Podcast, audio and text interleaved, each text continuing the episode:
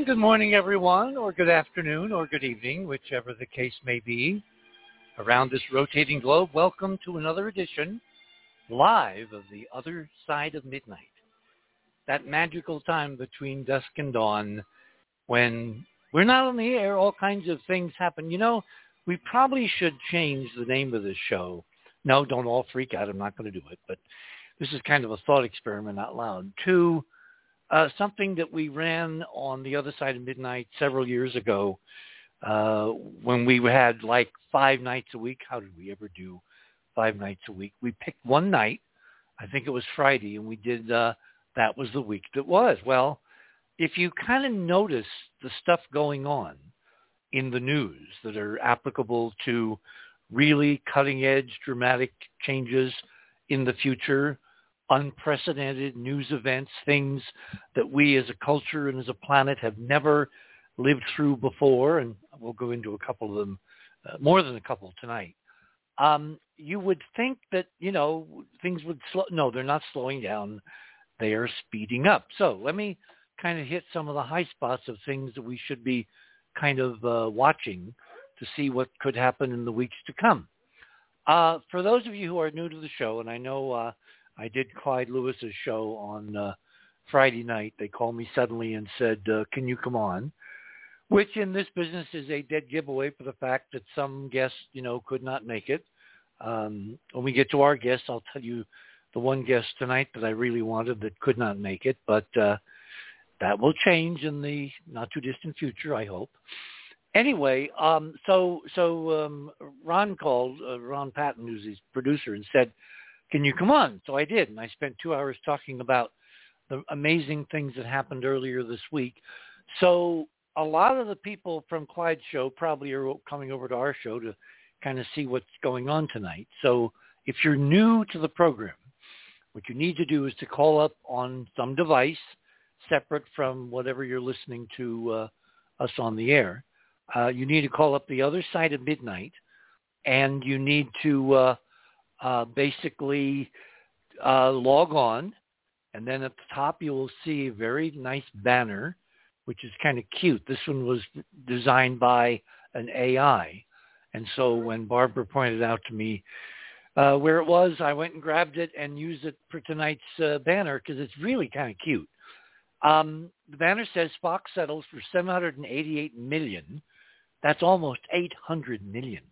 78 7.5. You round up, and it's above 0.5 million or half a half a million um, or 500 million. So you round up again. So it's almost 800 million dollars. So we're going to talk about tonight what this means, what it might forebode for the future, and some very unusual, may I even say, hyperdimensional things which have occurred since the settlement, which was only like a week ago. I mean, things are moving very, very fast. So if you click on that banner on the home page, that will take you to the guest page.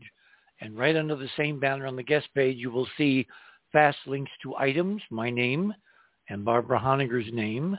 And I believe Marvin Jones is going to have a link, so Keith is going to change that. You want to click on my name under that banner on the guest page. That will take you to my items. And item number one, as you may or may not know, earlier this week, literally just uh, uh, five days ago, on my birthday. Yes, it was my birthday. I try not to remember them anymore. Anyway, on my birthday, the Japanese tried to land um, a commercial lander from a firm called iSpace, which carried two little rovers, one from um, one of the Arabian countries. I forget which which Emirates uh, is trying to do something on the moon with the Japanese help, and also there was a Japanese rover.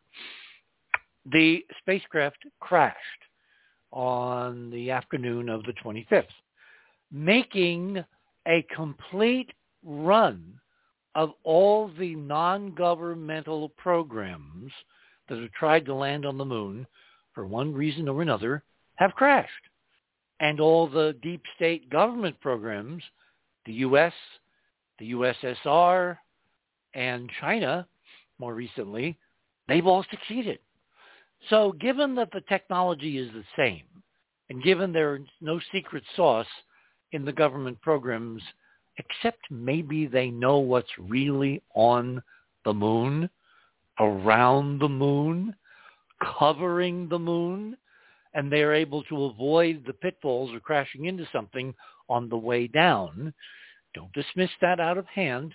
Anyway, we're going to talk about this at a great length next weekend, um, probably on Sunday night, because Saturday is going to be a replay or a reschedule of part two of John Womack's amazing uh, investigation in Arches Park in Utah uh, with all those incredible monuments that look so much like Mars. Is there a connection? Well, we're going to work our way through John's research and his investigations, and we will bring it to you live next Saturday night. So um, on Sunday, we're going to reschedule or, or schedule uh, another uh, space show. And this time we're going to talk about all of the craft that are non-governmental which have mysteriously crashed. Why have they crashed? The moon should be no different for unmanned spacecraft using the same state of the art as as uh, government spacecraft that use the same state of the art. Why are the government landers succeeding and why are the non-government landers those that have not signed non-disclosures about what is really on the moon? Those with uncensored cameras, those with freedom to speak about what is there, why are they all failing? We will grapple with that with some new data next Sunday night. So mark it in your calendar. That is Mar- uh, May what? 5th? 6th? Someone will tell me. Okay, I don't have a calendar in front of me and I can't add when I'm doing a show. Item number two in Radio with Pictures in my items. As you know, another major space development occurred, this time I believe on Tuesday, when Elon Musk tried to launch, actually did launch rather spectacularly and successfully, his all-up booster and Starship uh, from Boca Chico in Texas, and it worked great for four minutes, and then they had to blow it up. Far out, 24, 25 miles out over the uh, Gulf of Mexico in terms of altitude. And as we you can see from the uh, uh, item in Florida today, there's a great deal of confusion on the net as to whether it was a success or a failure. You have to measure these things if you're not a rocket scientist in terms of what previous corporate or government or national space programs have done. The Musk team has adopted a very, very, very different philosophy than NASA, which tests and tests and tests and tests and tests again and retest, and that's why the price tag for the Artemis mission is on the order of, um, you know, a, a billion, two billion, something like that. And the price for the SpaceX Starship failure the other day was 100 million. And they've got a whole bunch of other rockets built just waiting to go back to the launch pad, which they're going to have to uh, probably redo totally. Anyway, all of this we'll discuss at great length next weekend, next Sunday, Sunday night, which I think is in fact the uh, the sixth. Let me pop up a calendar here. I am on a computer and I should be able to do that. Um, no, it's in fact the 7th. Um, definitely on the 7th of May. Seven days in May. Remember that great movie? Really super movie. Anyway, um, so next Sunday night, the 7th, we'll be doing our next space uh, show, and we will have some interesting surprises regarding the moon, regarding Mars, regarding private efforts, and mainly putting the word out that the reason that the unmanned non-government spacecraft seem to be failing, unless you want to use the far out idea that maybe aliens are shooting them down, not, I don't buy that, not for a minute, is that the governments know something about the moon and landing on the moon, a secret sauce, a secret, you know, environmental detail that the ungovernment guys and gals don't. And given that they don't know it's there, they keep running into the same problem, which, as I've said many times before, is the fact that there is incredibly sparse, eroded, ancient dome around the moon, several tens of miles high, and in some places it's much more holy, meaning you can get down through it safely, than in other places. And that's a long background discussion, which we will have next Sunday night. Um, item number two about Musk. If you look at it from Musk's perspective, it was an incredible success, and I'll tell you why. For one thing, these spacecraft have like a million, give or take, moving parts. All kinds of separate systems that all have to function to even get the damn thing off the pad, let alone 24 miles high in the sky. If you watch the live broadcast or the video, which you can easily Google, uh, in fact, you can see it in that uh, item number two that I posted tonight. Um, the spacecraft, the rocket, functioned perfectly up until something critical called staging. Um, the Musk Heavy Lift Launch Vehicle, on which the Starship sits atop, is a two-stage vehicle, both of which are supposed to be reusable, meaning that in future flights, SpaceX will try to bring the uh, bottom stage, the first stage, back to the landing site and land it softly while the second stage or the spacecraft, the Starship itself, goes into orbit, and then it ultimately comes back in, in a soft landing and is also recovered. Well, we will discuss all of this next week, but the reason that I say this was a tremendous success is because if you Google rocket launches and spectacular video catastrophes, you will find all over the internet stunning film and video footage of all kinds of government rockets which were developed from the Air Force to NASA, et cetera, et cetera, and which in their first trial flights ended in spectacular failures after just kind of tipping over a little bit uh, as opposed to going on their desired trajectory. If you look at the video, the telescopic video taken of the Starship after launch, when it did not release its second stage, and that could be a computer problem, it could be a mechanical problem, latches, whatever, separating rocket stages is a very well-developed and robust uh, engineering science. But again, with a new vehicle, you never know that some weirdness might have, I mean, some technician may just not have put the right wire in the right place when you're building something new so fast. So they will analyze all the data. They got tons of data. And the thing that they're going to find out is that they have an extraordinarily robust spacecraft. Because I don't know many brand new rockets, certainly of the caliber of the heavy lift launch vehicle that was used to send the Starship upward from, from Texas, which can survive multiple barrel rolls around and around and around like a pinwheel before it's floating.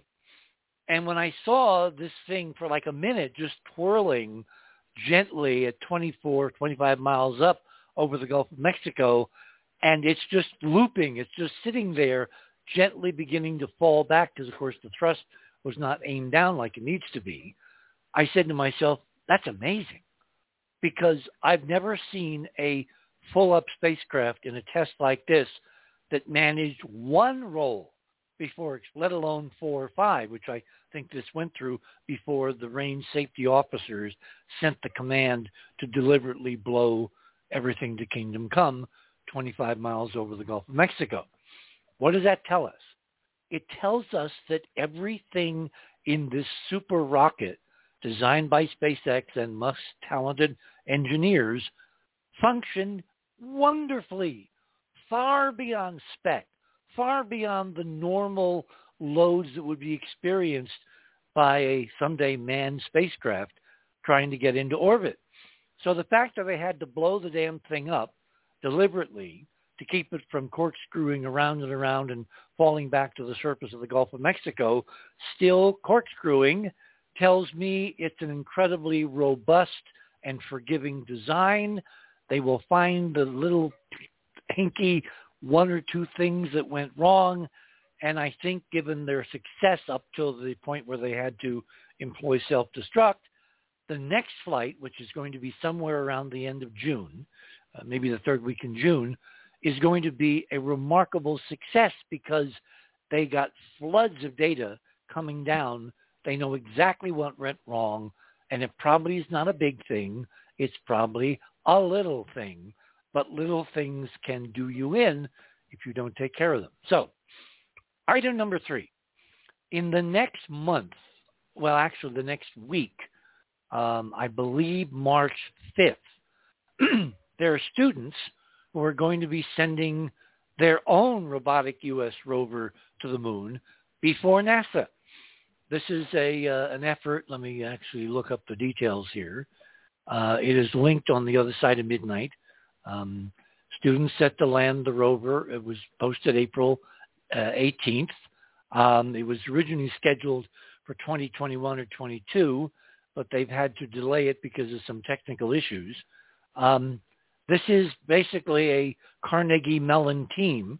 The spacecraft is called IRIS, like the iris in your eye, and it carries a little time capsule called MoonArk, shades of our friend Nova Spivack and his ability to put, you know, time capsules, libraries uh, on the surface of the moon back during the um, uh, I- I- Israeli mission, which also failed. You know, I should not say that the failures are all due to government involvement. And that's a much more complicated conversation, which we will defer until next Sunday night. Anyway, on May 5th, the IRIS mission, the Carnegie Mellon, which is the robotic side of the um, University of Pittsburgh, I believe, Carnegie Mellon is going to try, with the aid of a lot of students, to put down the first robotic U.S. rover, not government, but private enterprise on the moon sometime after May 5th. And I'm going to make you a bold prediction. It will not succeed. Not because of any lack of effort on their part, but because of a missing ingredient in the secret sauce of how to successfully land on the moon, all of which is going to be tackled in great detail next Sunday night. Item number four. We've now had, remember we did the show on, I think the 16th, presaging what was going to happen with the Fox suit, uh, Dominion against Fox. Well, uh, just before the the trial was to begin um, on on um, uh, Tuesday, I believe, uh, the 6th, 17th, 18th, no, 17th, Monday, uh, Fox suddenly caved, and they paid um, a settlement to Dominion of almost 800 million dollars. What that means in terms of a very interesting um, uh, analysis by uh, writers for the Columbia School of Journalism is there in item number four. Item number five is something which happened uh, just you know a couple three days ago.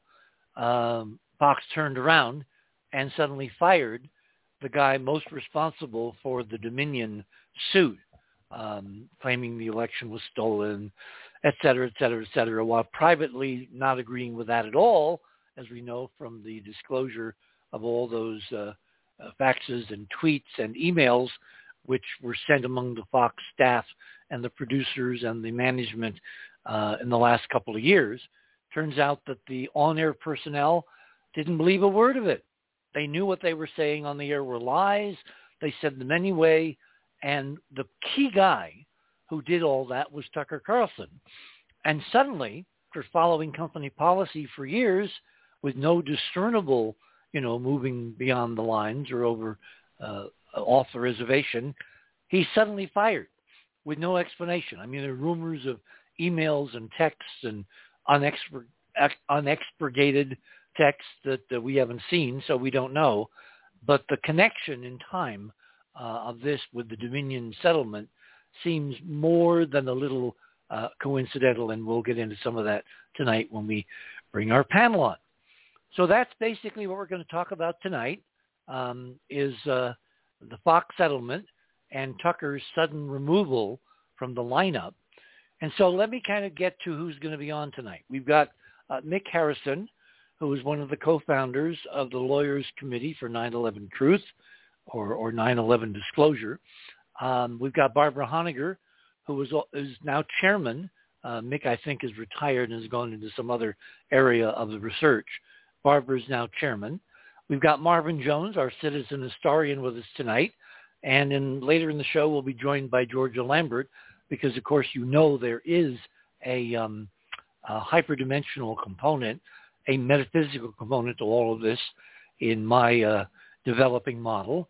And um, um, Keith Morgan is also with us. And the reason Keith is with us and going to be somewhat active is because he worked for many, many years for um, um, ABC News, and uh, I worked for CBS News. We both have network background and experience. I worked for Cronkite, and he worked for Ted Koppel. So we're going to kind of share some personal stories of how things, at least things used to go at major networks as opposed to the way they've gone now. So um, Barbara Honegger, as I said, is with us. Marvin Jones is with us. Georgia will join us shortly. We've got about four minutes till the bottom of the hour. So who wants to jump in? For I, I think what I want to do, uh, Marvin, is I want to talk about the First Amendment and the settlement and the idea that, in fact, not impeding the First Amendment, this Dominion uh, settlement with Fox actually helps the cause of the First Amendment. And I think we see it in the firing of Tucker Carlson because not only does the First Amendment guarantee the right of American citizens to their opinion, but it also, in a very interesting way, is supposed to help shield us from unchecked, unfactual, outright lies promulgated, you know, across the country in terms of First Amendment liberties. Uh, Marvin, any thoughts on that?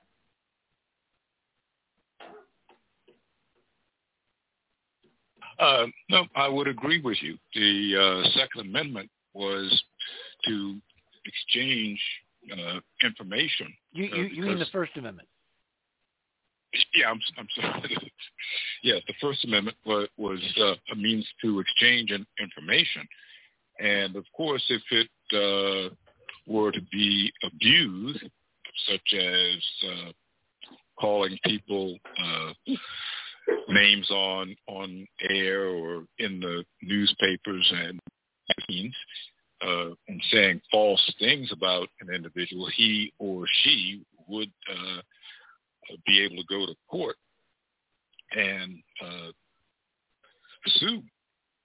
And that would be perfectly consistent with the First Amendment. It, it is not a license for one to uh, just say anything. Well, I think the old cliche is you can't, under the First Amendment, cry fire in a crowded theater. Yeah, in, in other words, the concept from Justice Holmes. Yeah, the, the the the concept of of the public good, the public commons, safeguarding honest discourse, not illegal, dishonest discourse. In other words, what you're saying is that the civilian side of the ledger, the Dominion civil suit against Fox, is what the founders in their wisdom felt was the appropriate pushback on those that would abuse the First Amendment to simply tell unending lies. Right, right, right. Uh, there, there's no conflict whatsoever between suing someone engaged in falsehood and, and in the case of that ministry of, of propaganda, just flagrant falsehood that there is no barrier to, as we have seen, uh, suing them. Okay.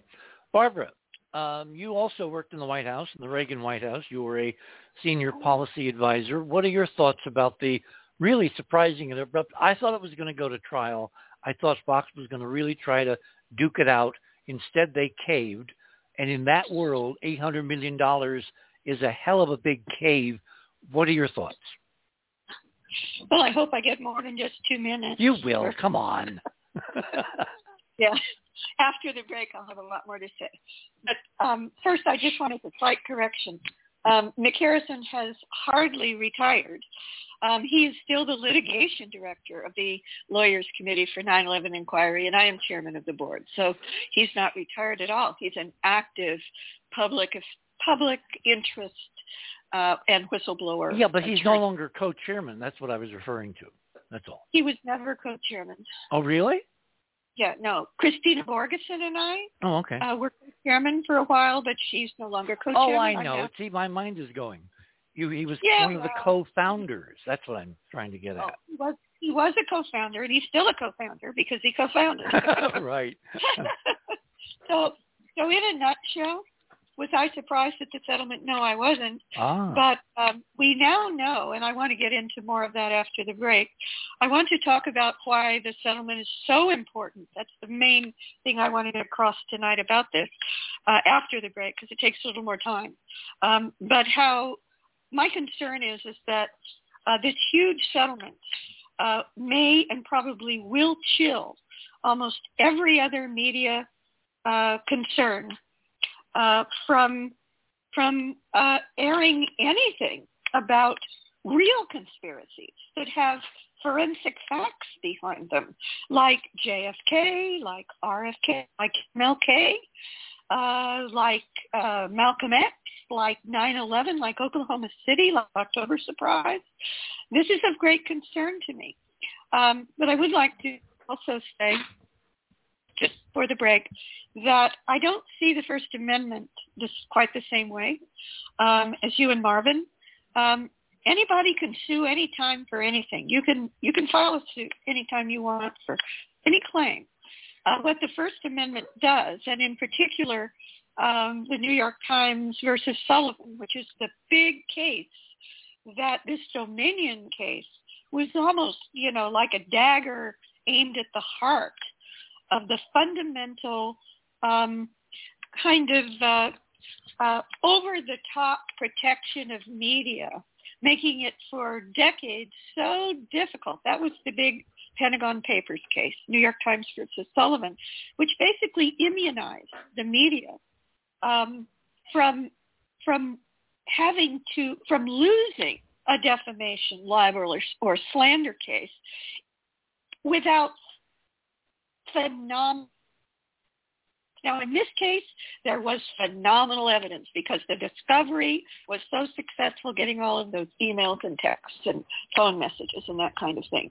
It was a slam dunk in terms of proving that they uh, knew that they were lying and went ahead with it anyway for whatever reason. And that's one of the two criteria uh, for proving the case. So um, when, when when we come back, I want to ask you, and I think we may have a very interesting disagreement because I don't see this as a dagger in the heart of the First Amendment at all. As I said to Marvin, I think this is an important, crucial adjunct to keeping people who have a First Amendment right to speak, to basically keep them from speaking lies and doing it at a corporate level where you've I got didn't say that. Where, well, you, it could be a dagger at the heart of New York Times versus Sullivan. But we'll talk about the distinction after the break. I don't agree with that either. So, oh, we're going to have a really interesting time tonight. Uh, and I'm going to go to my first break by basically doing this because this is just so opportune. Is anybody there? Does anybody care? Does anybody see what I see?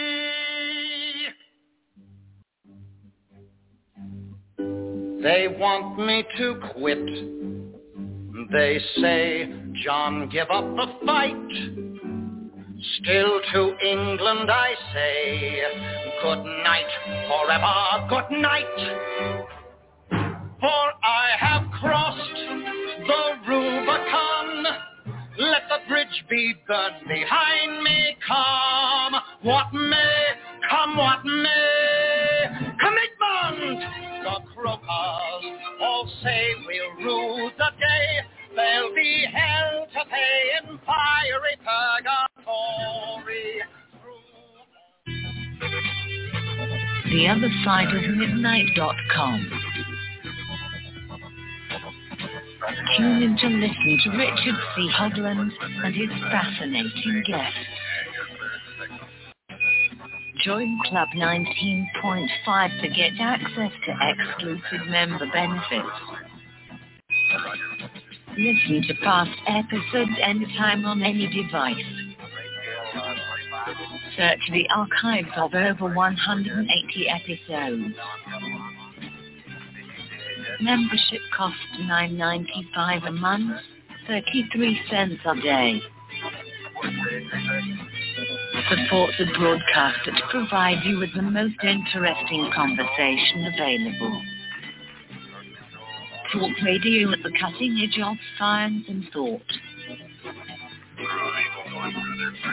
The other side of midnight.com. Does anybody see what I see? I see fireworks. I see the pageant and and parade. I hear the bells ringing out. I hear the cannons roar. I see Americans, all Americans, free forevermore. And welcome back, everyone. Well, that, of course, is from the very famous motion picture, 1776, which is the idealized version of the Founding Fathers in Philadelphia. How quiet the change. And the construction of the Constitution and those first 10 amendments which were introduced after the writing of the main document. And anyway, so back to Barbara. Um, you, you, you said before the break that the Fox suit and the Dominion success in Fox Caving was a dagger through the heart. And I'd like you to kind of explain. Um, the first off, let me give the context that I am ecstatic about the results. I'm ecstatic about this huge settlement because we don't want people in the media to have immunity, effective immunity for lying. So um, exactly. That, hmm? Exactly.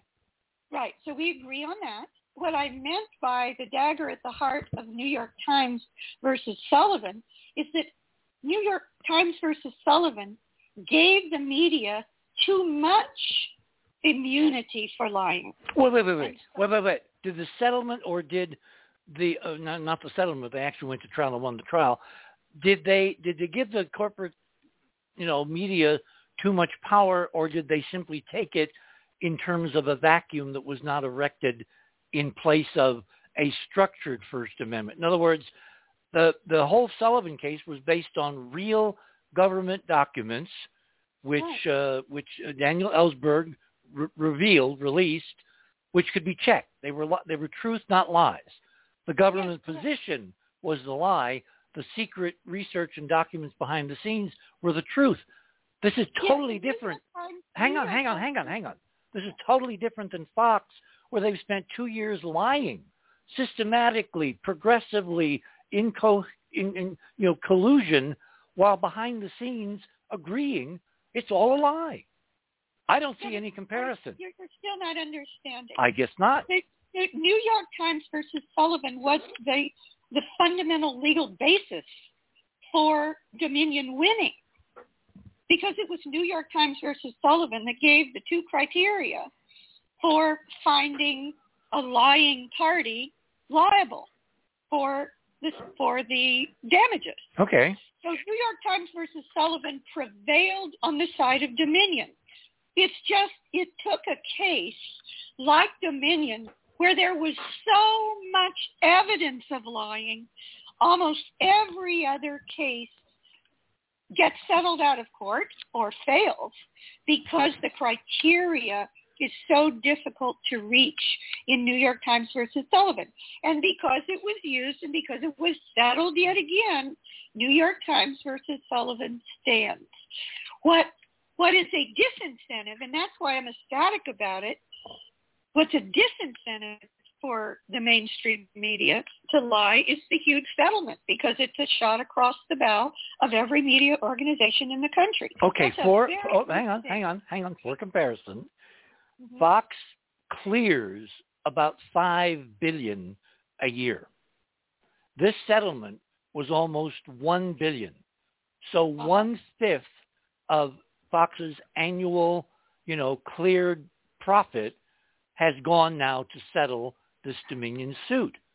But waiting in the wings is the Smartmatic suit where they're suing for 2.7 billion. There is and the they have all of the evidence already gleaned by Dominion. I was going to say the environment has been prepared because you have no idea what Smartmatic is going to reveal through their discovery about more background conversation among all the players at Fox who were basically lying to the public and agreeing privately these people were putting on the air that claimed that the, the election was stolen. They're just raving mad. They're stark nuts. There's no evidence. Even Giuliani on some of the tapes that uh, Abby Grossberg, who was the producer for one of the major Fox luminaries, uh, Mar- uh, what's her name, uh, Maria Bartiromo, she agreed with the with the statement of of uh, Giuliani on tape that well we have no evidence. So it's like where would future suits put Fox in terms of their settlement of the Dominion case? I think it puts them way behind the eight ball. Do we have Mick with yes, us? Yes. They have to settle Smartmatics. They're, they'll almost 150 percent no. settle Smartmatics, and also there's at least one or two others uh, in the wings suits against Fox as well. Well, I believe there are there are members of the board who are who are suing, not members of the board, uh, stockholders. I believe stockholders who are suing the board.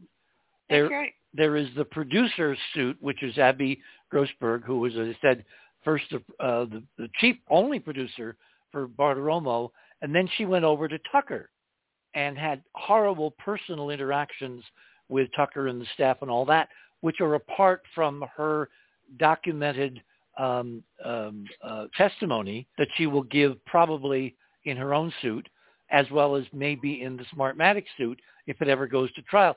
So this has been a huge. Uh, it's not even a. It's not even a shot across the bow.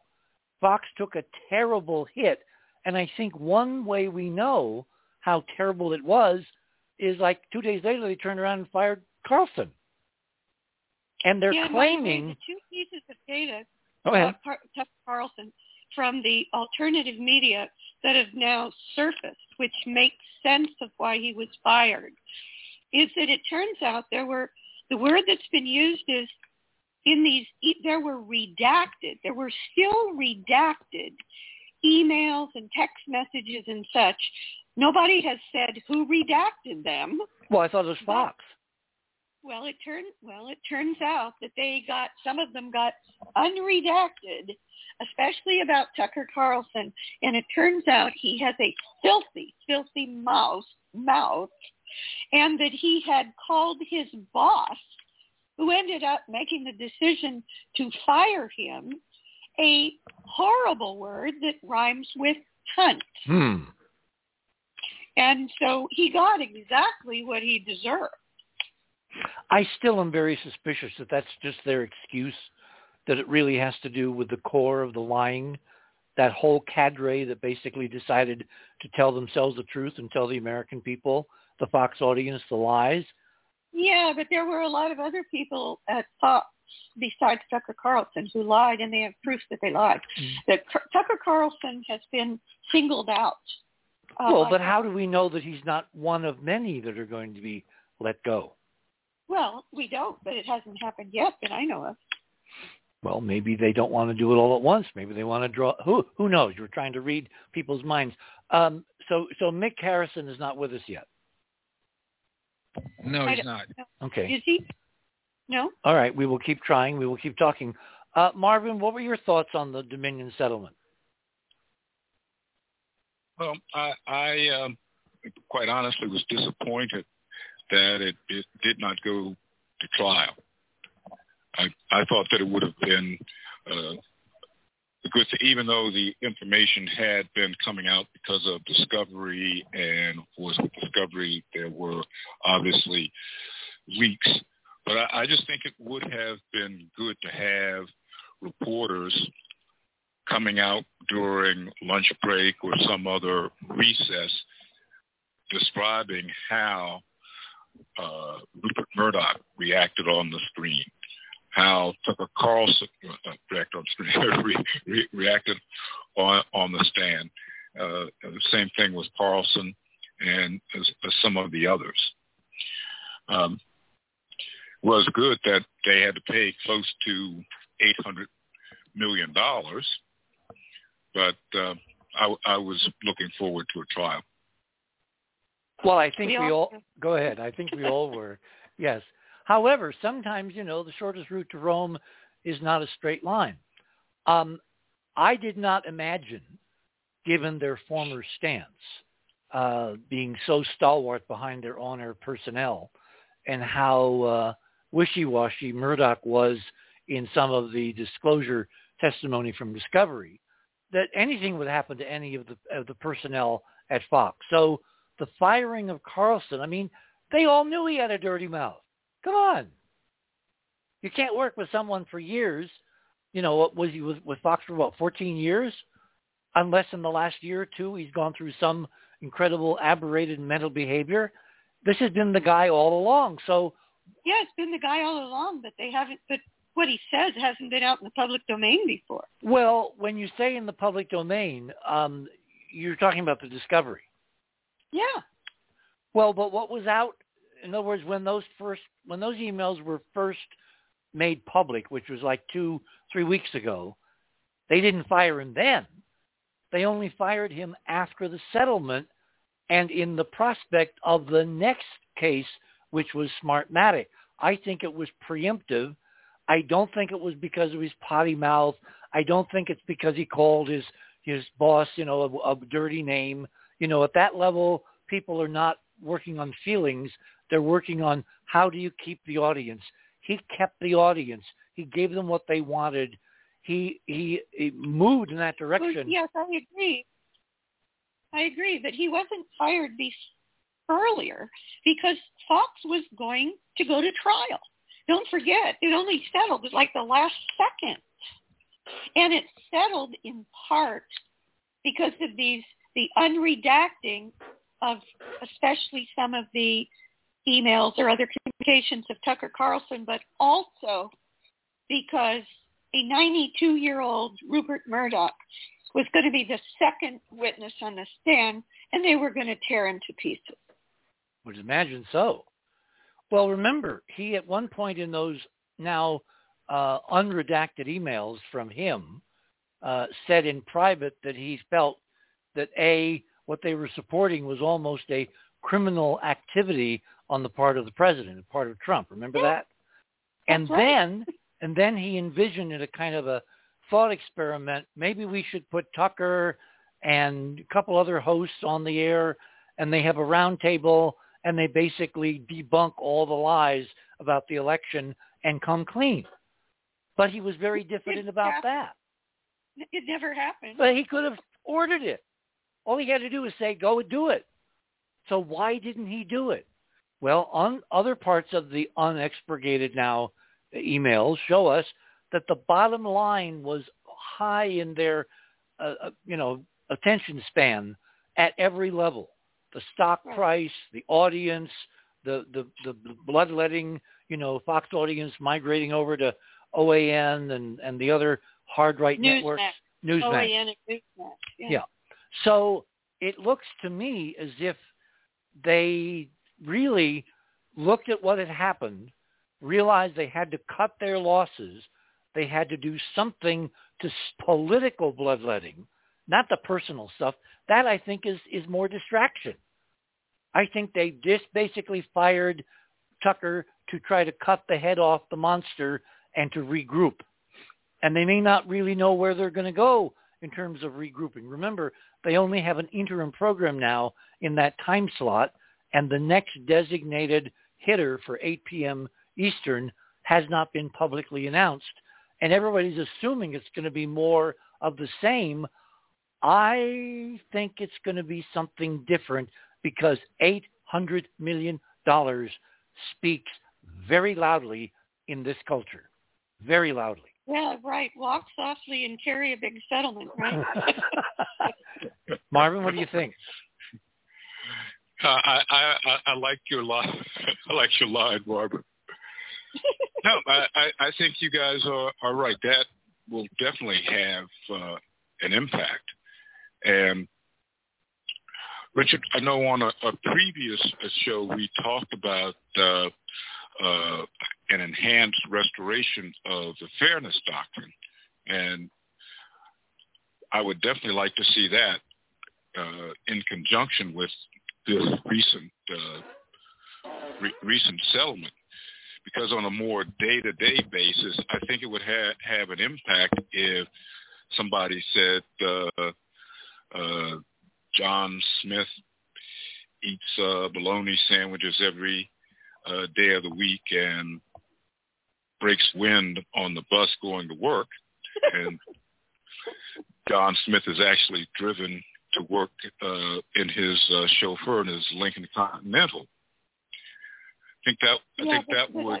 New York Times versus Sullivan gives immunity for mistakes, so-called honest mistakes. It doesn't give immunity for malice of forethought.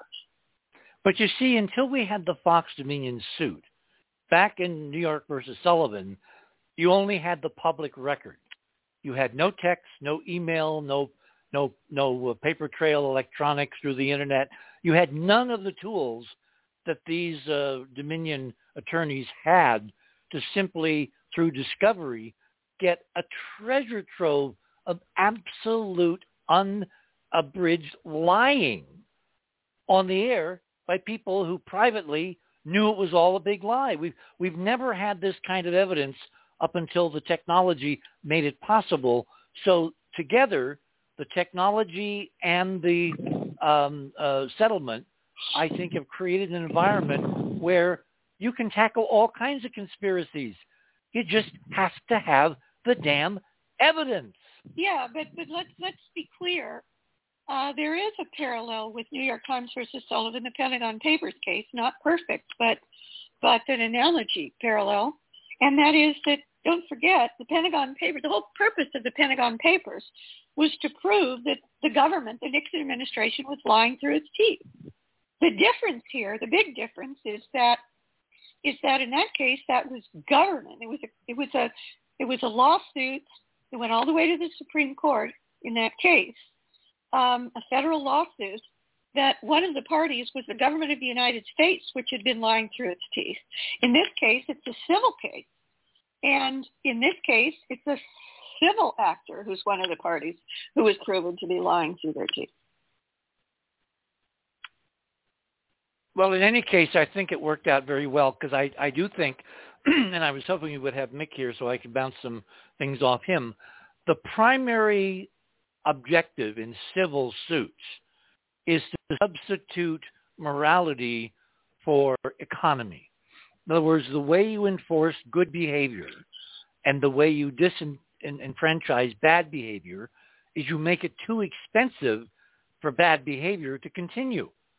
I think the settlement with Fox accomplished, and I think they followed up with a one-two where they suddenly, without any reason given, got rid of their their major you know uh, uh, prime ratings guy in prime time who or according to all ordinary analysis was making the network a huge ton of money and when he leaves and goes somewhere else and there's a discussion that he might be going to the uh, um, uh, what is it Newsmax is offering him all kinds of amazing things including uh, programming you know the capability of a senior vice president at a major network, which I think will be uh, almost irresistible. So is Marvin, uh, I'm going to ask Marvin, will his behavior, yeah. will it continue at Newsmax or will they be chastened and somehow rein him in, seeing what he did was so disastrous to Fox? Yeah. I'm sorry, uh, you're talking about, who's it you're talking about? Carlson Sorry, supposedly is going to go to Newsmax. They're making him an offer he can't oh, okay, refuse. Okay. Not okay. just having a show, but having programming control, you know, creative authority control. And everybody in media wants that. Producers, writers, directors, you all want control of your of your product. Well, they're offering him control not just of his own show, but of the network, the lineup, who precedes him, who follows him, I presume what kind of scripts are going to be written, what kind of stories covered. Is he going to do the same thing at Newsmax he did at Fox? My bet is no, because now with almost a billion dollar settlement behind the case, everybody's going to be looking to see if he's publicly lying and privately not lying. Hmm. Well, Well, I think that yeah. that he will basically do the same thing, but he'll be more careful. How can he be more careful? People live on their phones. People send all kinds of garbage. I know. I know people that live on their phones 24/7. I, and and I, I know there was some commentary in the wake of Fox that for future settlements, um, the higher ups in the network will just basically make sure there are no private emails or embarrassing texts. And I frankly think that's impossible because you can't hmm. guard everybody's private phones. Legally, Well, we'll see. if, if, if, if you work for Fox, they cannot say under law you have to turn over all your private texts and your private emails and all that while working for the company. That's not constitutional. That Well, abrogates yes, it is the if First you Amendment. Make an agreement, if you sign a contract when you start working. And why would like you do that? non-disclosure. And why would you do that? Well, I'm just saying, if someone was willing to sign such a contract, yes, they can, because they've they've waived that right. I just Tucker- don't. All right, all right. Tucker won't sign. Tucker will. Tucker has too much power to sign such a thing, but other people might. Yeah, in which case, if there was a suit against Newsmax at some point for, let's say, 2024, all right, looking ahead, Dominion or Dominion-like companies who are attacked, and I know there was somebody who was saying very elegantly, well, the only reason that the Fox people got into trouble is they kept singling out these individual corporations. If they hadn't used Smartmatic or Dominion as their fall guys, they would have gotten away with it. I don't know whether that's true, and I really wish Mick was here to answer the question. Well, at the next break, I will call Mick. It's only seven minutes. I'll call him again. Okay. Um, I would like to say there was a third reason that rings very true to me as to why they singled out so far uh, Tucker Carlson, and that is that Murdoch and the producers, including uh, Tucker's technical boss, who he, you know, just filthy mouth. Um, her first name is yeah. Susan. I don't remember her last name. Yeah. Um, but anyway, it turns out that uh, Murdoch um, has has given the word that Fox is going to push DeSantis against Trump, and Tucker uh, was not on board with that. So if Tucker were to take the job at Newsmax, he would be a Trump guy, and Fox Correct. would be behind DeSantis. Correct. But DeSantis has as much hope of becoming president as I do. And I have a much Well, better public personality than he does. Trump's indicted for sedition or conspiracy to, for sedition or something. No, I think he does have a good chance. But you know, we a lot. Wait, wait, wait, wait. You, you think that DeSantis actually can be nominated? If Trump has been uh, found guilty of sedition, sure. Nothing will happen in the year and a half between now and the election. Remember, the, the laws of justice grind very slowly, but exceedingly Uh, fine. Hmm? Well, we shall see what the special counsel Jack Davis does, but I believe he's getting quite close. Um, so is Fani Davis uh, in Georgia for for bringing. Uh, she's gone to. She's announced, by the way, sometime before early September, she will uh, bring indictments. She's but do you really think among the Trump supporters that's going to make a whit of difference? I don't. Well, the Trump supporters aren't the top of the party either. I mean, it remains to be seen. But they are. That's why Fox got into trouble. They were afraid of Trump supporters who, when they didn't, when they started being honest, like admitting that night, election night, that he won Arizona, the Fox audience in, in, in no, I, I understand all that. I think that something major could happen to Trump that would cause him to be anathema to a good section uh, of the uh, of the so-called base. Really? I can't imagine what it would be. Well, I mean, we're definitely in the I could shoot someone on Fifth Avenue land. well, we are. He's already been indicted for the, you know, Stormy Daniels thing and hasn't made a whit. In fact, he has increased his separation. And Marvin, you can jump in anytime here. Um, in, in terms of polling between Trump and DeSantis, DeSantis is in a tailspin, and Trump is ascendant in terms of tracking polls week by week. And it's because they love, you know, the Trump voters love Trump, regardless, warts or anything else at all. Yeah, well, people love Tucker too, and he's out. So we'll see. Yeah, but Tucker doesn't have the same capabilities that Trump does on the national stage. Trump doesn't no, need anyone to authorize him running for president. Tucker needs a, a network, a platform. Okay. Well, the bottom line is you're certain, and I say let's wait and see. I am more than 50-50.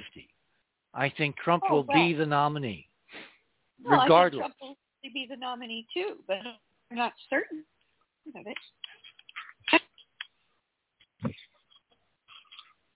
Marvin, want to jump in? Yeah.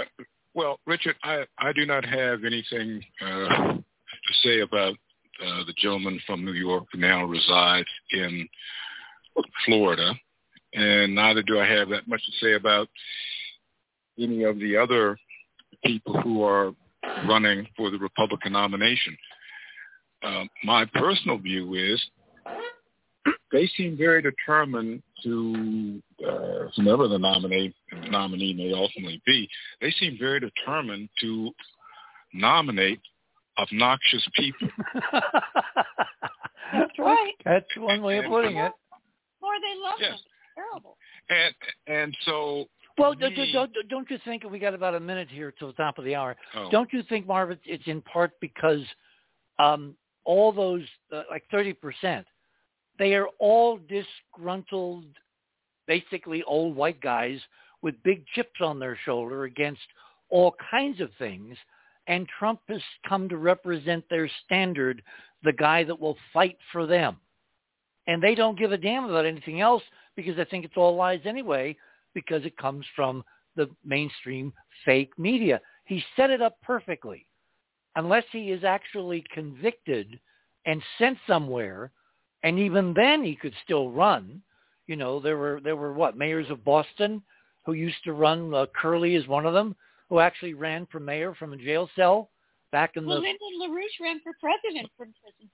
Yeah, but Curley won. Yes, but in, LaRouche in, did uh, not. Uh, but but if if uh, the special prosecutor gets an indictment and conviction against him under Title 18, Section was it, uh, I think it's Section uh, oh no, section yeah, section uh, 2383, which uh, enforces the uh, rebellion or insurrection clause in section three of ah. the 14th Amendment. Then he can't. He so if he was convicted under the Mar-a-Lago's paper thing or under the January 6th thing, but those trials are not going to come to fruition probably for years. Remember how adroit he is politically at legally delaying, delaying, delaying, delaying over the most trivial things.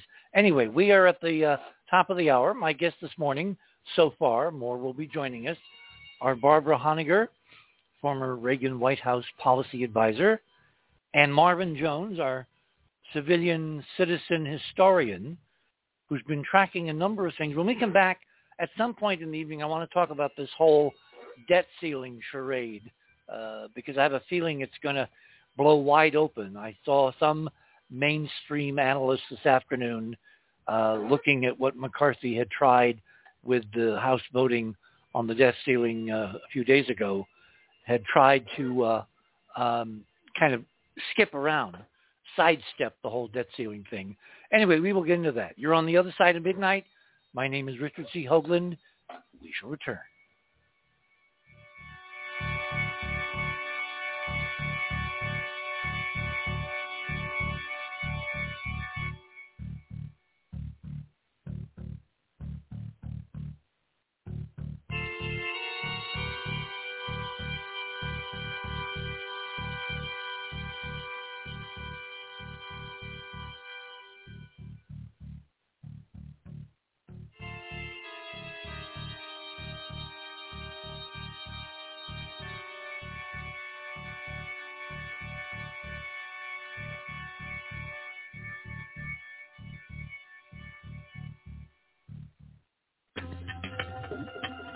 The other side of midnight.com. Tune in to listen to Richard C. Hoagland and his fascinating guests. Support the broadcast and don't miss another groundbreaking conversation. Join Club 19.5 to get access to exclusive member benefits Listen to past episodes anytime on any device. Search the archives of over 180 episodes. Membership costs $9.95 a month, 33 cents a day. Talk radio at the cutting edge of science and thought. The other side of midnight.com.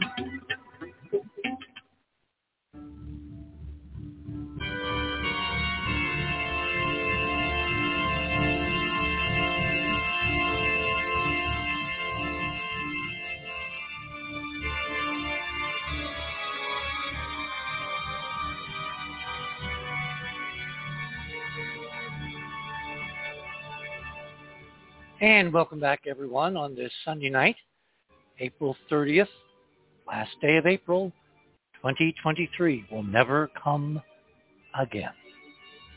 My guests this morning are Marvin Jones and Barbara Honegger so far. We're going to be joined shortly by uh, Mick Harrison, who is a uh, attorney who knows libel laws, the Constitution, and as uh, one of the co-creators of the uh, 9/11 Truth Lawyers Committee there in New York City. Um, Barbara is the chairman. And uh, okay, let, let, let, let's go back to the conversation. So Marvin, I believe you were saying something. Oh, uh, yeah, I was just talking about uh, the gentleman from New York who now resides in. Uh, you, you, can say his name. His name is Trump. No, I, no, Richard I I I never say his oh, name. Oh come on! The man is an ego. No, no, no. Seriously, I never say his name. He gets enough free publicity. His name does not uh, come from my mouth. well, you could call him. I the, just do not. You could call him the former guy. That was one no, of Biden's I do not do that elegant. either. no, I, I I do not do that either because I am trying to stay polite. Now, in regard to what I started to say in regard to uh, the Republicans being determined to nominate obnoxious people, it, it, one of the things that troubles me about our political system, uh, and this is just not now, this goes back decades uh, for me, but Republicans will just come out with something, they, they will make an assertion. Notice I said assertion, not not saying uh, something truthful. They will make an assertion, and they they meet in the in the back room, and they all come out in lockstep. They'll all re- repeat the same line endlessly. But for whatever reason, Democrats can have the truth on their side, and they are so timid about speaking the truth over and over again. And the reason why I'm, I'm saying this would be, uh, is not only because I'm royally irritated tonight, because as I said, this goes back decades. Uh, somewhere, um, I don't know, somewhere in the mid 90s, I was my small town's delegate to the Massachusetts Democratic Convention. It was a year when it was just uh, an issues convention. We were not nominating anyone. And I got up uh, at uh, one forum, and I, I, I said, and there were office holders there, and I, I, I said, uh, our, I said, uh, no offense intended to anyone here, but our office holders are entirely too timid. Now, I'm saying all of this to lead into what you mentioned just before uh, uh, we went to a break uh, regarding the uh, debt ceiling. Richard, I, I, I, I, it, I it just buffaloes me that the Democrats have let the Republicans go on endlessly with this foolishness. And, and I'm not talking about just during the uh, uh, Biden administration. You, you go uh, back because uh, I am thinking about uh, yeah, this was when uh, Obama was in in the White House. They went through some nonsense like this, and at one point there was a debate on the Senate floor. Harry Reid was the majority leader at the time, and uh, of course McConnell was the minority leader. And McConnell had made a proposal that well, rather than have this problem all the time, uh, we should just have it so the, the, the president raises the debt ceiling. And evidently, much to his surprise, the majority leader, Reid, got up and said, all right, let's give that a shot. I'm not exaggerating. I've been, I was looking for the, uh, I, I used to have the link uh, of, of that. Uh, but uh, Marvin, hang on. Do you, do you remember because the, the whole debt ceiling thing is not in the Constitution. We have to no. lay you have to lay foundation. Give people the stark reading of the Constitution, which in my mind, my analysis, Mick, where are you, is unconstitutional. That legislation, whenever it was enacted, it has never been contested. It's been assumed. It's incredibly illogical, as Spock would say, because it basically demands that the Congress mandate of the executive branch to do two simultaneous contradictory things at the same time. And you can't do that. And in fact, it directly contradicts my reading of the Constitution of the United States. Am I right or am I wrong? No, no, that, that is absolutely right. We, we've talked about this before. Uh, going back to uh, Article uh, 6, Clause 1, that's from the very beginning. The original Constitution itself made it uh, clear that the United States of America was going to uh, pay its debts. Uh, when the Washington administration came into well, there's office, language like, and you can probably find the actual language, um, shall not be abridged, meaning you can't default under the Constitution on U.S. debt. And yet that's what they're trying to do with this stupid debt ceiling legislation, which was enacted, I forget when. It's been carried forward for uh, well over three quarters of a century, I think, if not longer. Yeah, it, it, go, it goes back to the Second Liberty Bond Act of 1917. Good God. And I think it's totally illegal and unconstitutional because it puts the president in an impossible situation where he either follows Congress or he follows the Constitution, but he can't do both. And no, but Richard, yes, well, yes. well, to me, this this again, see, this is where I, I get very annoyed with with the Democrats, as I would say.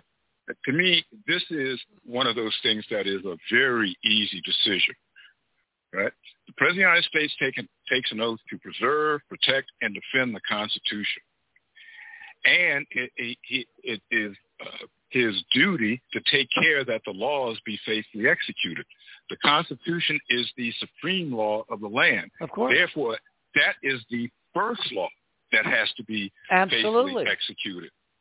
Right? Okay, Well, hang on, hang on, hang on. can I Bar- Barbara, Barbara has a comment. Go ahead. Yeah. So so really the onus is on whoever the president is, happens to be Biden right now, to take that to the Supreme Court on some kind of an emergency basis. Um, because there is a deadline approaching and um, to invoke that very original clause of the Constitution. but he hasn't done that. Okay, hang on, hang on. This is really interesting. If I were Biden, if I were president, and I saw what the Democrat, what the Republicans were trying to do, in terms of hobble the country, in terms of a dagger through the heart of all kinds of critical programs, in terms of the actual, you know, maligning of the wording of the Constitution, I would simply assume the sale.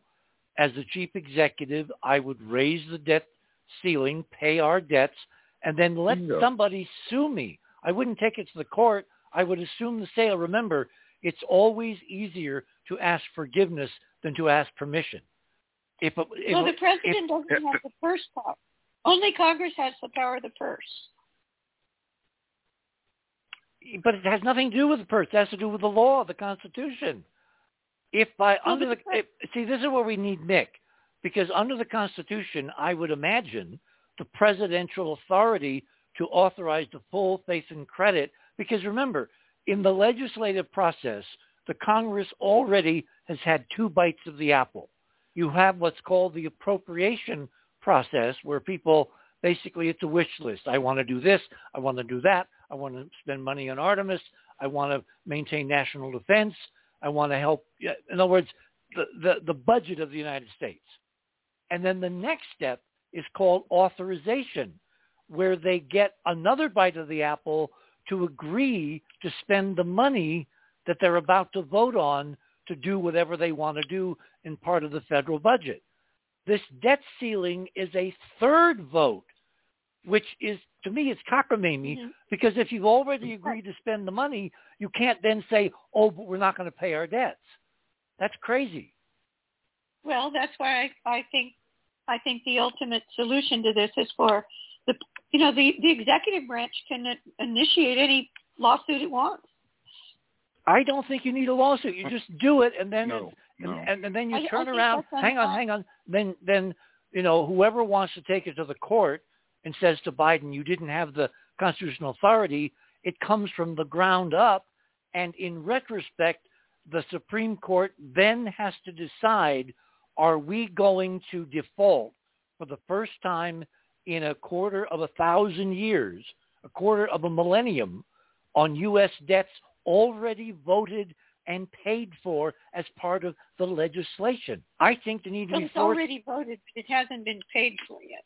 Well, but we- when you authorize it, you pay for it, except for You're that to. yeah that last little bit of you know the debt ceiling nonsense. How did we ever get it's, into? it's always better to be a plaintiff than a defendant. That's why I think Biden should initiate. And then how long will how long will the court sit on it until the debt limit runs out? Well, you, you, as I said, the the executive branch can can, uh, file an emergency basis lawsuit with the Supreme Court anytime it wants. And the closer you get to the debt ceiling deadline, uh, the more viable uh, and uh, credible that emergency uh, filing is. Yeah, but you can't uh, you can't count on the court being logical and constitutional anymore. Remember what Alito? Oh, I think you, I think with this court you can. They are constitutionalist uh, fundamentalists. remember what oh, Alito? God, no, no, no, no, please, no. Gag I, me I, I, with a. I, I, I do not agree. Okay, Marvin, why is she in error? well, well, no, sure. That's what they no, no, no, Barbara, I, I, I, I was quoting a Joan Rivers line. I, I was not trying to be insulting, so I hope you did not take it that way. But first of all, uh, the a number of the gentlemen on, on the Supreme Court are not conservatives; they are radicals. Uh, a very simple example of there being a radical was that case from Texas that uh, ended up overturning Roe versus Wade. I right? agree. That a, a, a right had already been granted under Roe. So Right. the the normal thing to uh, have have done while they were considering the case was to uh, ha, uh, uh, put a a stay on uh, uh, the whatever lower court it was that uh, said, "Oh no, you- uh, uh, no," uh, because there is uh, a, a basic principle of Anglo-American jurisprudence. This goes back from when we were part of the British Empire. It carried over into our system. It was cited by the greatest Chief Justice of the United States, John Marshall. Where there is a right, there is a remedy. There, the, the, the, the, the, the court acted contrary to what had been such a standard way of operating uh, uh, for uh, uh, uh, 50 years. centuries. Almost Right. 50 years. Now, n- n- now to to get back to this whole thing about the the debt ceiling. Uh, the last time that we that we had this uh, discussion, right? It was shortly before uh, the president gave the State of the Union address, and Richard, you will recall my, my saying that at that point, see again, this goes back to my irritation with with the Democrats. President of the United States had the nation's uh, attention. Every everybody w- was there, joint session of Congress, and at that point, he should should have announced, let, let, let's forget all this, this foolishness. The United States of America will not default on it on its debt. If a clean debt ceiling resolution uh, does not pass, I will direct the Secretary of the Treasury to uh, raise the debt uh, ceiling and issue such uh, appropriate uh, securities as she deems necessary. End of discussion. This whole business, what hap- th- this whole business of going to the Supreme Court is just unnecessary. I, I well, hang on, hang on, Marvin. uh, Marvin, that's what I'm okay, I'm arguing. You know, in, in, in way back in my prehistory of my life, there used to be a phrase, you know, assume the sale. If Biden were to approach this, and there's a very famous New York Times uh, columnist, his name is Julian, oh, I can't remember his last name. I saw him this afternoon. He wrote a column right after we did uh, the show several months ago on the debt ceiling. He wrote Mhm, a column basically coming out and saying what we've been saying is that Biden should just, through executive order, raise the debt limit as per the Constitution because you can't, under the Constitution, default on the damn debt. Well, that's a great thing, and he should do it. Why hasn't he done it?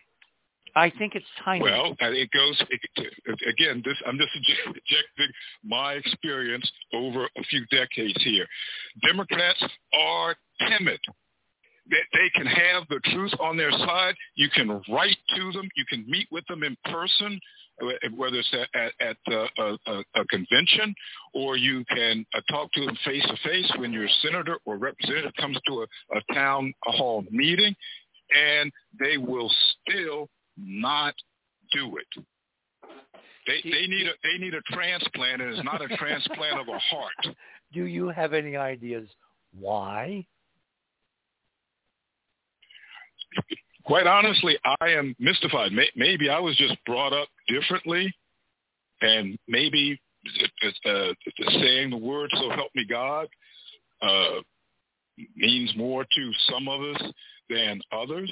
But I am I, I just do not understand if somebody has a good hand, you've got a good hand, you know the other guy has nothing, why do you fold? Yeah, it's almost like they're afraid to win. Which leads us to what conclusion?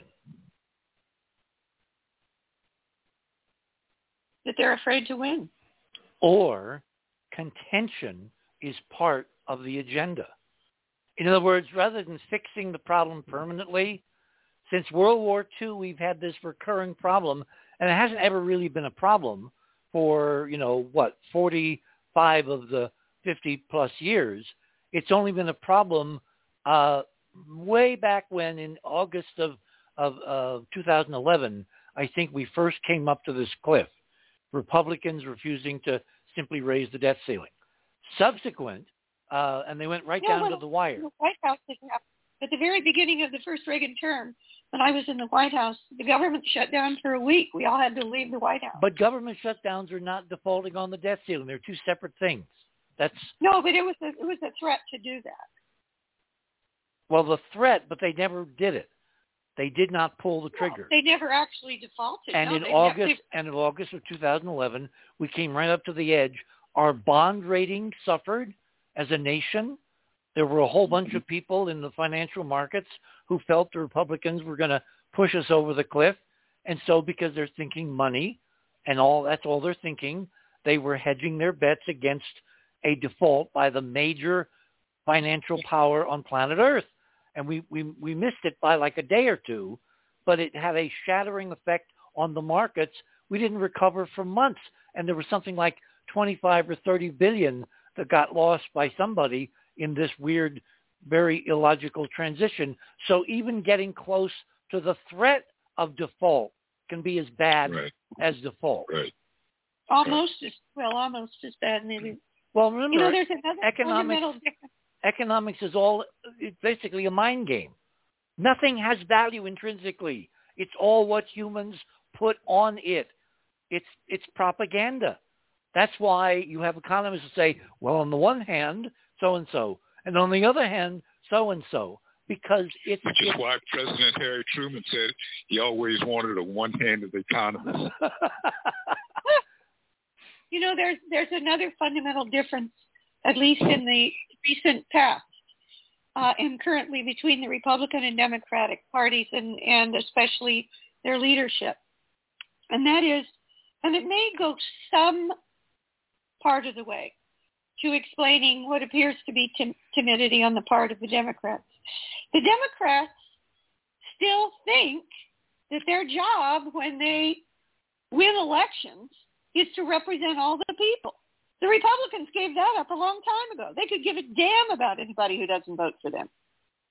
And they act like it. And they're proud to basically defame uh, the individuals and any groups who didn't vote for them in the most grotesque and obnoxious ways. The Republicans, all, once they get in office, they only, they act as if they're only representing their own voters, not the not the people of the United States.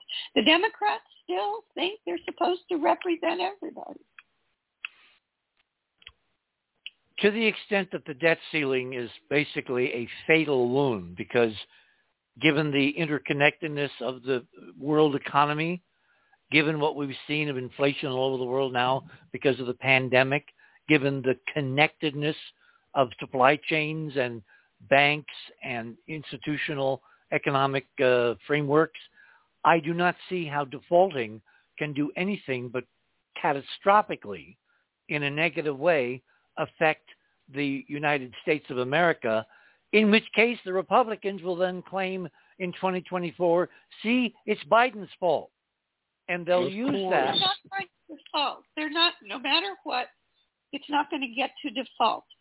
The two sides are playing chicken. They're trying to make the other side blink and give in. That's just the way politics works at that level. It always has and probably But we always saw will. the negative consequences of this chicken in 2011. We did Yeah, not get off scot-free. But they also didn't default, and I don't believe, I don't think there's a chance in a trillion that they will again. Well, I, I, I, think it's time to quit playing this game. The President of the United States needs to, uh, and sir, with all due respect, if you are listening or one of your staff members listening, I do not uh, mean this disrespectfully because I could be guarding penguins tomorrow, but uh, you really need to do your job. You really need to do your job, and if nothing else, act on the basis of prerogative, which the founders recognized. For prerogative is nothing but doing good without benefit of a rule, to quote John Locke, Without benefit of a what? of a rule. A what? Because a, A rule. a rule, R-U-L-E, Oh, without benefit of a rule. What does that mean? Yeah. Well, just what it says. That there there are times when a legislature it can be co- uh, composed of uh, Plato's and Socrates and every other wise uh, philosopher that ever lived, but even they cannot can uh, compose laws in such a way that they anticipate every possible contingency. Therefore, the executive has to be able to act independently in certain situations. Oh yeah, that's what emergencies are for, like an emergency filing or something like that. No, this has nothing to do with the emergency filing with any court. This is matter of the executive acting independently for the good and benefit of the republic. And this is something that's been recognized throughout American history from the very beginning. Uh, Lincoln acted on the basis of, of prerogative. Uh, TR, JFK re, uh, restated uh, the same thing. It's a very consistent thing throughout American history. And right now, it, it needs to be acted upon because the last thing I saw, they said uh, uh, the Treasury is estimating we may be down to uh, uh, six weeks. And as Richard was po- uh, po- pointing out, there's a, a there could be a problem just these guys shilly-shallying around.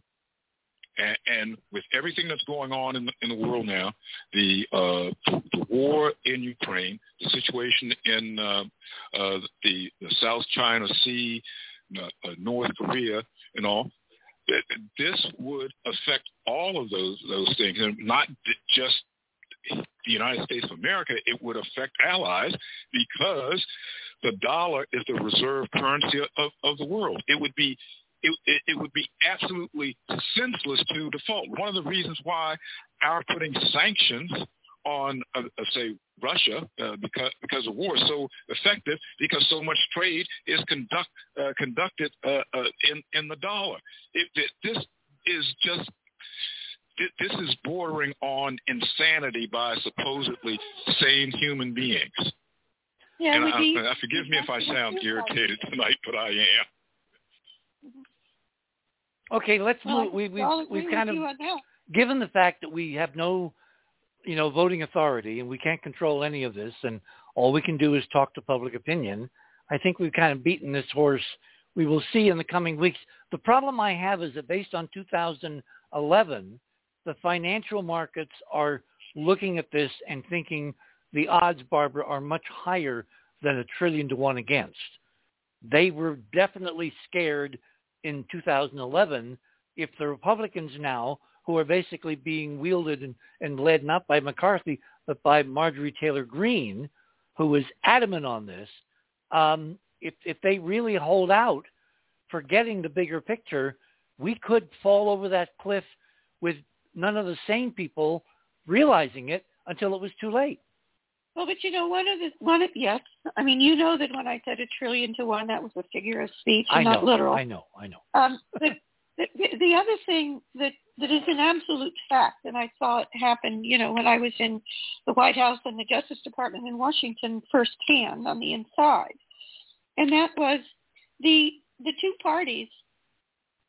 The one on the one that doesn't have the control uh, of the White House, uh, the the Republicans uh, will rail against uh, the um, uh, you know the deficit until they're in control. And then they want to spend everything uh, for the police, the military, and the courts, and they don't care how much deficit there is for that. Their game is to try to squeeze out the so-called domestic side of the federal spending. And the Democrats on the other side, um, unfortunately now, are allowing these, this mass, ever since 9-11, an absolutely massive increase in the military budget and everything connected. You know, there, there's there's so much more federal spending that really effectively is militarily related that doesn't uh, formally get called uh, military spending. So the two parties kind of divide up uh, the two parts, uh, the two major so-called non-discretionary parts of the okay. discretionary. We are at the bottom of the hour. My guest this morning, Barbara Honegger, Marvin Jones, We're going to have uh, Mick Harrison with us shortly. And at the top of the hour, or maybe a little sooner, I think uh, Georgia Lambert is also joining us. You're on the other side of midnight. My name is Richard C. Hoagland. We shall return.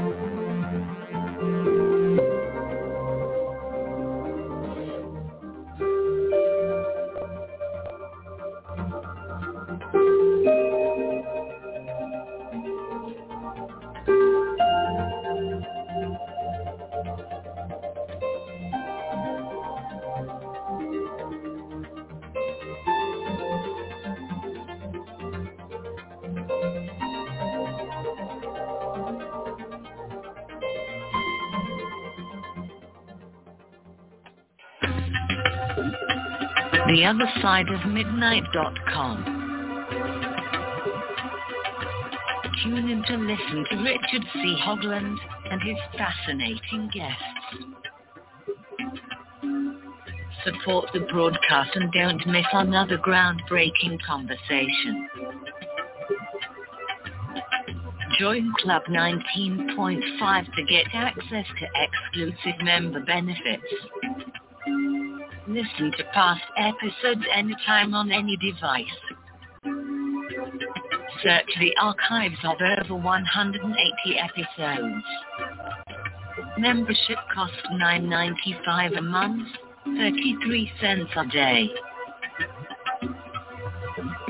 Talk radio at the cutting edge of science and thought. The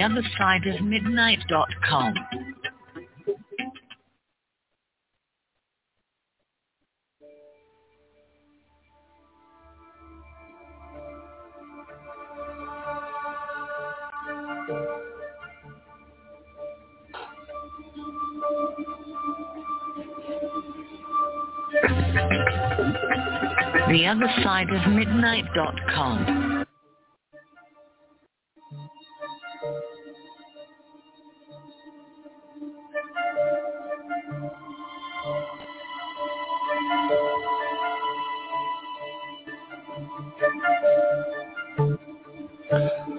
And welcome back, everyone, on this Sunday night, grading into Monday morning and eventually uh, another uh, half hour or so. We have been joined by Georgia, Georgia Lambert, and uh, Georgia may be a metaphysician and the resident metaphysician of the show, but she's also a three-dimensional human being. And she has several interesting things to add to the conversation. So, Georgia, welcome to the other side of midnight. Good evening. Hi, Georgia. Hi, Barbara. Yes, Hi, hello. Marvin. well, gosh, this this uh, discussion I've only been listening to the last half hour, but it seems to be in a lot of different directions. Which direction do you want to take? Which trail into the woods? well, a couple a couple of things. First of all, in in terms of the whole Fox thing, you know, um, it's not just this particular issue, but in so many others, uh, as we've talked about so many times, Richard, it seems that we're being presented with choices and decisions. And, you know, one of the, the things that we have to learn is that freedom of speech doesn't mean freedom from the responsibility of what that speech sets into motion. You know, we, we know, for instance, our physical world that if we put pollution into the air and into the water, it's going to affect everybody and take the whole planet down. We have yet to have that kind of responsibility for the emotional pollution and the mental pollution that we set loose and what those things uh, set into motion. And it would be really wonderful if appeal to someone's ethics or morals would curb their behavior, but it's it's a sad commentary that it seems that money is the only crudgel that we can use to shape behavior. Okay, let me let me uh, argue a little on that. given that we are in a 3D material world, and given that money and the exchange of it accounts for most human activity on the planet, both positive and negative, it seems to me in setting up a civil system where instead of sending uh, someone to jail. Like if if E. Jean Carroll wins her civil suit against Trump for rape, you know, he's not going to go to jail. He's going to pay a lot of money because the jury will award damages in whatever extent that uh, uh, the the um, uh, plaintiff side feels is appropriate. And I have a feeling, given her life story, that it's not just a trivial thing that happened on an afternoon. It affected her entire life. Again, if you believe her testimony and what happened afterwards. So he could pay a small fortune, nothing like the Trump, uh, like the, the Fox settlement, but significant, probably tens or maybe even a hundred million dollars, maybe. However, if you look at money as a substitute for morality, what other people in similar positions will look at is the probability that if they're caught, they are in fact subject in a civil trial to basically being financially eviscerated by a jury. So it has this very grounded 3D deterministic, you know, real world effect, even though it doesn't come with a higher level moral overtone. The bottom line is you want to deter bad behavior, and there's nothing better in 3D than losing a lot of money to make it either physically or mentally in someone incapable of committing these same offenses again. Oh, absolutely. I mean, money works. There's no question about that. It's just that, you know, it's a shame that things like, you know, shame and and uh and being caught uh, lying uh isn't enough of an incentive. Well, I think we've been asking for the last seven, eight years, you know, how deep is the hole? How how long before we reach bottom? And frankly, from what I've seen in the public sphere, we're not near the bottom yet. We we True. may we may get there this year, but maybe we won't. I just am watching Fox behave, and the first thing they do after the settlement is they turn around and fire their number one guy who brings in the bacon.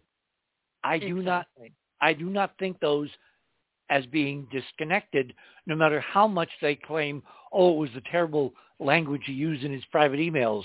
Who the hell cares? Yeah, the other thing I wanted to bring up, and and it, we're a little past it in the news cycle, but I wanted the the panel's opinion. Remember the the uh, news last week and the week before where it was talking about the security leak with the young man that was Oh yes, the Uh, airmen, the Na- National Guard airmen on Right. on uh, uh, somewhere in Massachusetts, who basically put on the internet a whole bunch of top top secret files. How did he get them? For a group of about thirty or forty people in something called um, uh, I forget what the program was. The- Discord. Discord. yeah, Yeah. yeah, yeah. It's kind of Well- we used Discord as a chat program early on, and then we we kind of didn't. It, it wouldn't work for what we needed. But anyway, his idea, he said, was to basically use it to impress his Right. followers on the website. But I'm wondering if Well, there's the- not a reason higher I- level, more interesting possibility, and I think that's where you want to go. yeah, I mean, when I first heard that, it was like the red flag went up for me that there's something hinky about that. Uh, and I was wondering uh, if anybody else got that kind of hit, and I'll, I'll tell you why. It seems to me that that kind of situation did a couple of things that some people might want to have done. Um, it, it would be a wonderful avenue for distributing disinformation. Uh, it would also, and this is the one that really got me, if that young man is uh, indicted and and actually convicted, uh, the pattern would be set legally for somebody taking classified documents and showing them off to their friends for creds.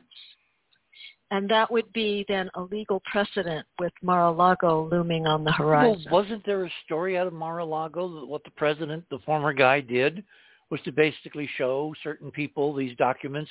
There was, I think, there was a map involved or something, and and and and he bragged about them, like he could, Yeah, like he like he could not resist. So, if you had this airman convicted and sentenced and to a jail sentence for doing the same thing, is that to build, pre- in other words, you're saying, was it to build precedent and was the timing of this leak uh, actually fortuitous in the sense that someone put candy in front of this kid knowing he could not resist. And so he is a fall guy in a much bigger game. Yeah, something along those lines. Anyway, it just it it just didn't sit right with me, and I was wondering if anybody else got that kind of hit on it. Well, I have a comment about it. Go, go. Well, the, to me, a, a, a very important wrinkle. I don't know if you saw it. It was like on page A18 of the New York Times, but I'm guessing maybe a week ago. It turns out, or maybe it was a front page article that continued on A18 or something like that.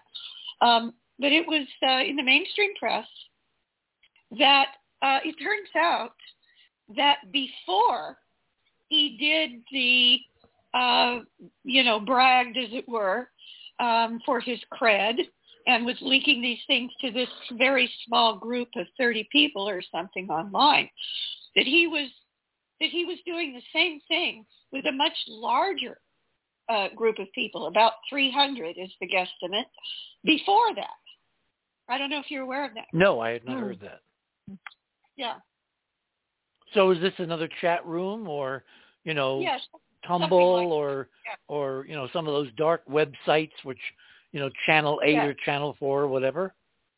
Yeah, something like 8chan or something like that. It wasn't 8chan, but but the bottom line is, God knows how many others he was putting the, these classified documents on. Well, I think my the point of Georgia was the precedent that it sets. Now, again, yeah it's not going to set a precedent in law because it's going to be at least a year or two years before this guy comes to trial, I think. But in terms of public opinion, in terms of surrounding Trump's behavior, with this example of how radically wrong that behavior can be, I, I really, you know, given that I look at everything now through a 3D lens and I always ask, what's the story behind the story behind the story, I think, Georgia, you have a very interesting uh, set of antenna there. Well, like I said, I just wanted to see what you all thought about it because the the bells went off for me on that one. To, to me, to me, all of these cases, not only that one, but the one in Georgia, uh, the E. Jean Carroll case, the Stormy Daniels case, the um, special counsel Jack Davis. Hope to God he does something.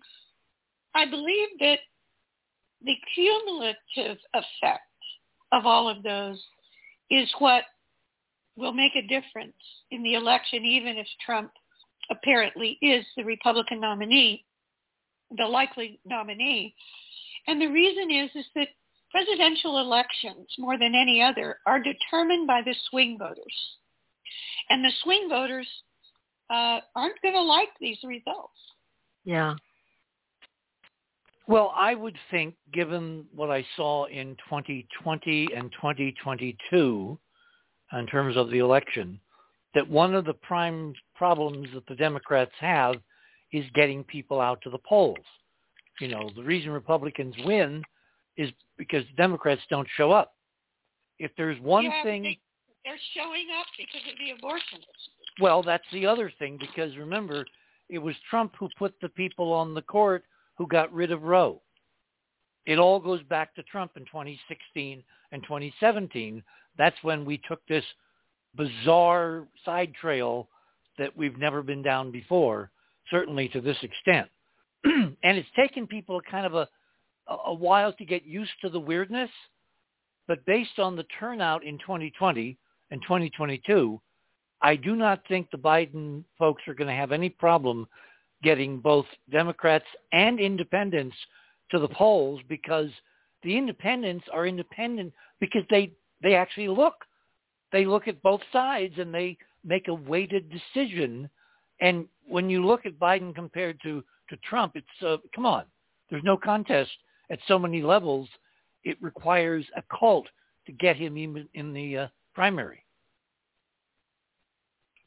well, I do agree with Marvin that Biden is almost like your quintessential Democrat. He's not only timid, but he's terribly boring. There's nothing in the Constitution that says the president has to be an inspiring guy. No, but it's always better. Well, yeah, of course it's better. But look at his incredible accomplishments in just two years.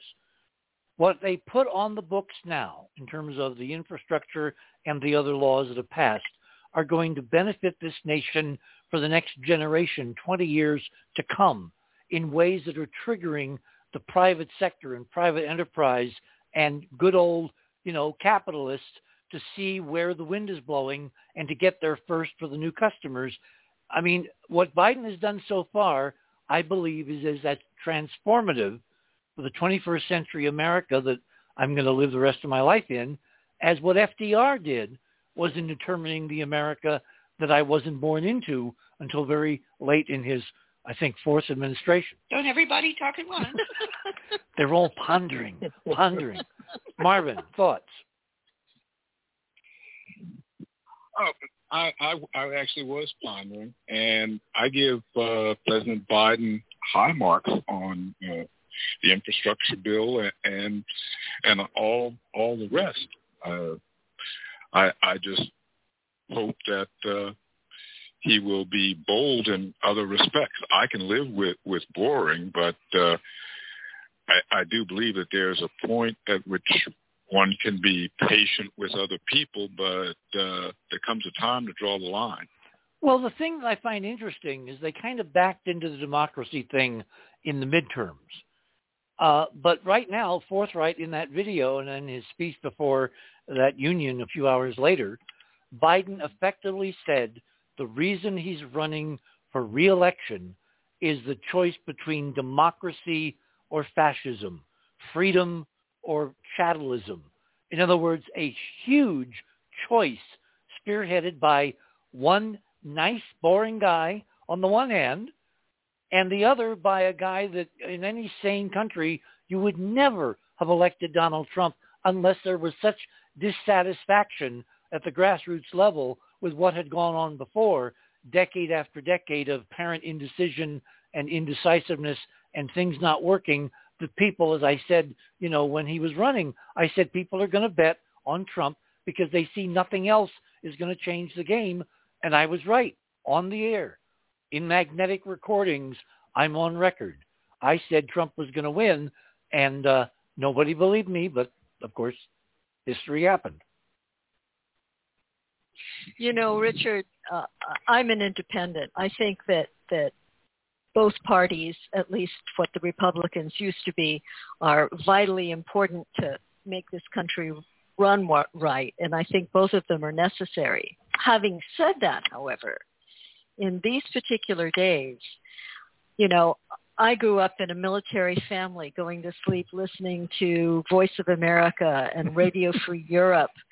And the idea that books are being banned in this country is just anathema. It's nuts. It's and insanity. As, as, as an artist, spending you know, hours and hours in life drawing classes, the idea that Michelangelo's David is considered porno- pornography is also anathema. And as a woman, the idea that I don't have sovereignty over my own body is absolutely unacceptable. And if I feel that way, I know a lot of independents are going to feel that way. Do you remember how you and I have talked about the 2024-2025 time frame on the Hindu calendar the astrology, yeah. the precessional cycle, all saying that that window, that period of time is going to be absolutely, you know, shatteringly important for world history, not just American history. Well, right. look, look at what's going to happen in that in that window, leading up to the 2024 election, where I think it's going to be Trump and Biden. We also have uh, 9, 10, 11, 12 human beings in November or thereabouts of 2024 are going back to the moon for the first time in over half a century. There yeah. are there are 24, 25 sets of eyeballs in that group. One of the group has not signed any non-disclosures that we, we can track down. those human beings are going to be in lunar orbit looking down on stunning artificial ruins just before the 2024 election. And the current president in the Oval Office specifically requested from NASA a moon rock that looks like an artifact, like something in a kid's toy box sitting there on the shelf in the Oval Office. Does not look like anything natural at all. And it's Biden who asked it be put there. Does he know more about what's coming than he's let on so far? Is that Did he ask for that particular rock? yes? How what how did he ask for it? What did he think it was? during the during this weird bizarre transition he said he wanted a specific rock from the NASA collection and he gave them the number and when you look at the number when you look at the the close up image on the screen it's two octa, octahedra back to back like a double pyramid four sides on top and four sides on the bottom with a chunk taken out on the side where it was whacked by something but it's symmetrical it's measured it's obviously an artifact, and it's sitting in the Biden White House waiting for what? Hmm Yeah, I remember you putting the photograph up on the screen. Oh, it's stunning. In fact, I can You do it again. We, uh, you I know, will, Richard, go- go ahead. you you know how there's so much ritual in NASA and and this whole space program. Why didn't someone tell Musk not to shoot his rocket off the day Mercury went retrograde? Oh, God. I don't know. But remember, he has this philosophy that the bigger you fail, the faster you make progress. And he's got these rockets in a in a warehouse there in Boca Chico. I think they're up to eight or ten that are produced. So they don't have to wait. They just have to wait for the FAA to, to give them clearance again. They have to rebuild the pad, but his fly and explode as opposed to wait on the ground uh, and make sure everything is perfect, that's what racks up huge amounts of money. And his rockets are much cheaper than NASA's, so we can afford to blow them up if he learns something critical about the next one in so doing, which he has done. I mean, look, the Falcon 9, which used to blow up regularly, is now the most reliable space transportation system anyone has ever designed and built in the history of the American or any other space program. So obviously Musk's strategy has some benefits. But, but Richard, surely he would have preferred it not to blow up, right? I would think One so. would think, yeah. I I don't think you can spin it as a success, but they're trying to get as much positive out of it as they can. I disagree totally. If it Well, had, I know- if it had worked perfectly, you wouldn't know until the next one if you just lucked out. The fact that they had a perfect flight up until staging, which is a hard part of rocketry, and yet it held together as it kept spinning lazily, I was dumbfounded. Rockets aren't supposed to be able to do that. That's like uh, the couple of guys back when Boeing was putting out the 707. Uh, I was in a I was in a restaurant um, at Reagan National before it was called Reagan National many years ago before a flight having breakfast, and the guy at the counter he knew the story of the two pilots for Boeing that came in, had breakfast, took their 707 out over the Atlantic, and rolled it deliberately. It was not designed to be rolled, but they got away with it because Boeing had over spec the aircraft so it literally could roll 360 with no problems. That's the kind of over design that Musk demonstrated in the flight.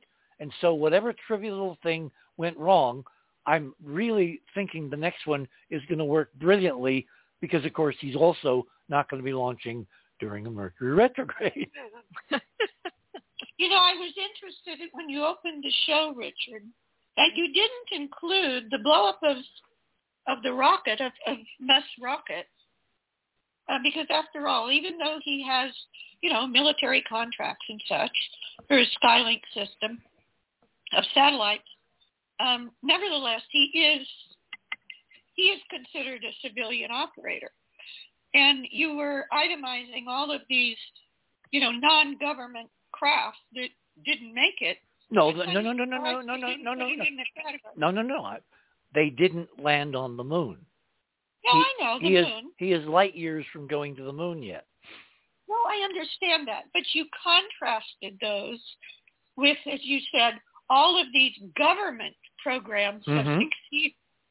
But Musk's rocket blowing up was an example, even though it wasn't to the moon. It was intended to be part of the process to get to the moon, and it blew up.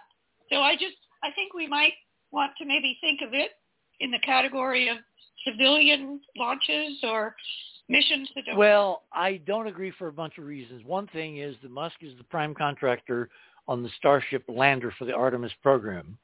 So the going to the moon with the Starship is part of the NASA government program. Number two, it's only private launches that get near the moon that seem to have a problem.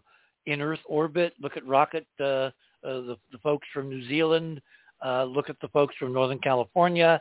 There's all kinds of private spacecraft in Earth orbit looking down and taking pictures and you can pennies on the internet.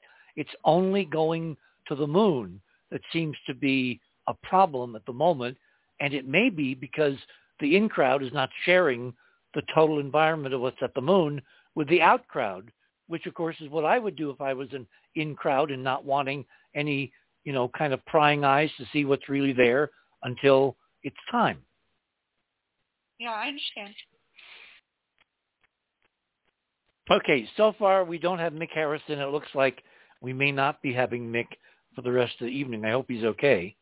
Um, and I did call and email again and text again. I think he just forgot because this show has been postponed a number of times, and he probably thought it was not going to happen. it was only postponed once, and I did send around an email uh, a couple days ago. So anyway, be that as it may, we're coming up to the top of the hour. Um, when we come back, I want you to go through your items, Barbara, and then I and then I want uh, I'm going to have this, um, shall we say, sidebar conversation with Georgia about the metaphysics of all this, because I do think the times are uniquely conspiring to bring out truth in whatever guise it's out there. Ultimately, truth is outing, and I think the Fox settlement is an example. It is. I agree. Okay, we've got a couple of minutes to kill before the uh, top of the hour. What do you want to start and then pick up on the other side? Are you talking to me? Mm-hmm. Well, um, why don't we hold on? Let me go to my items.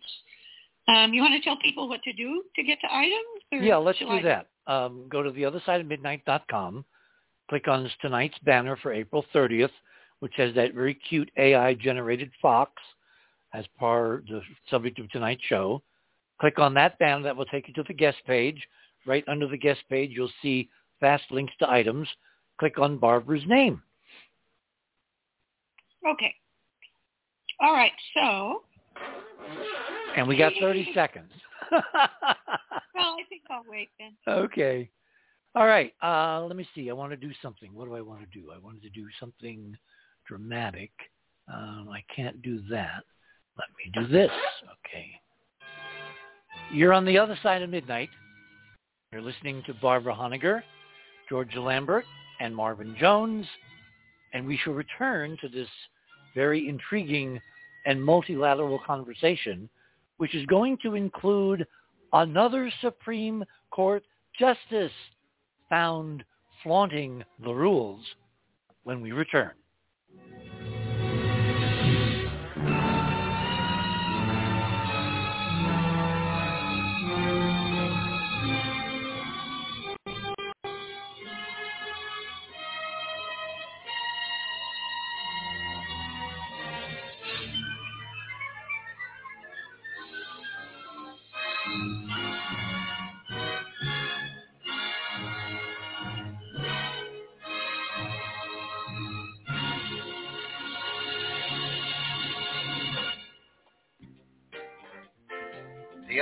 theothersideofmidnight.com.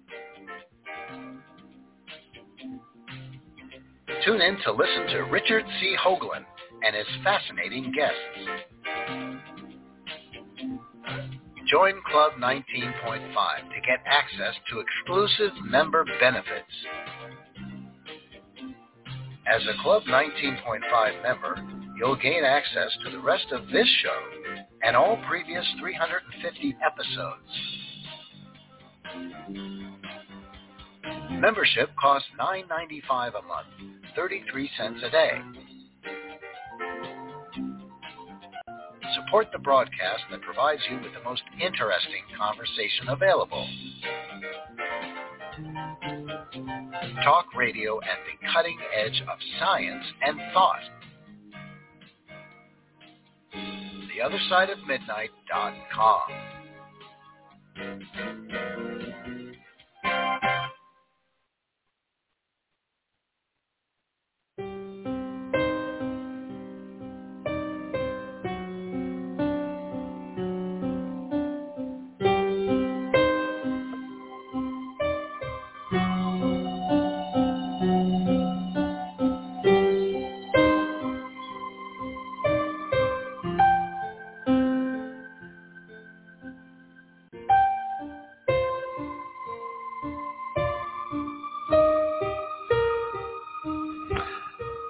welcome back, everyone, on this now Sunday night, Monday morning, going into the uh, drive time back east, the usual parade of endless vehicles going into city after city after city.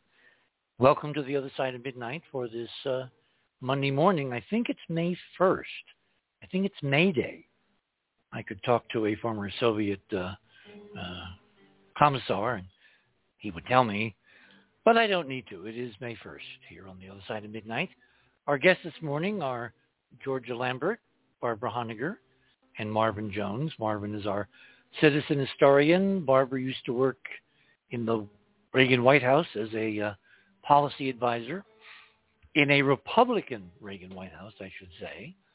And Georgia Lambert is our independent metaphysician who has been discussing with me for many, many, many months the most interesting and unique times that the United States is going through.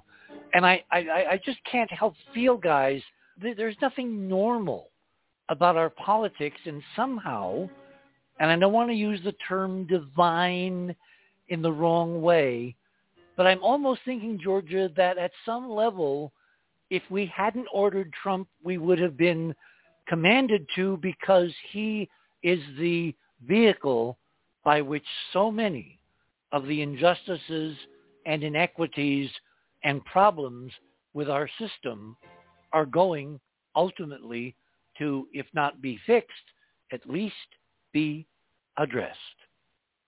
What yeah, do you think? I mean, he's a, he's a catalyst, and uh, if it wasn't him, the subconscious of the population would have evoked someone else to fill that role because it's time for a lot of this stuff that's been simmering under the surface in terms of prejudice and separative thought and all of this kind of stuff. It's time that it comes to the surface so that it can be dealt with because you can't fix what you don't see.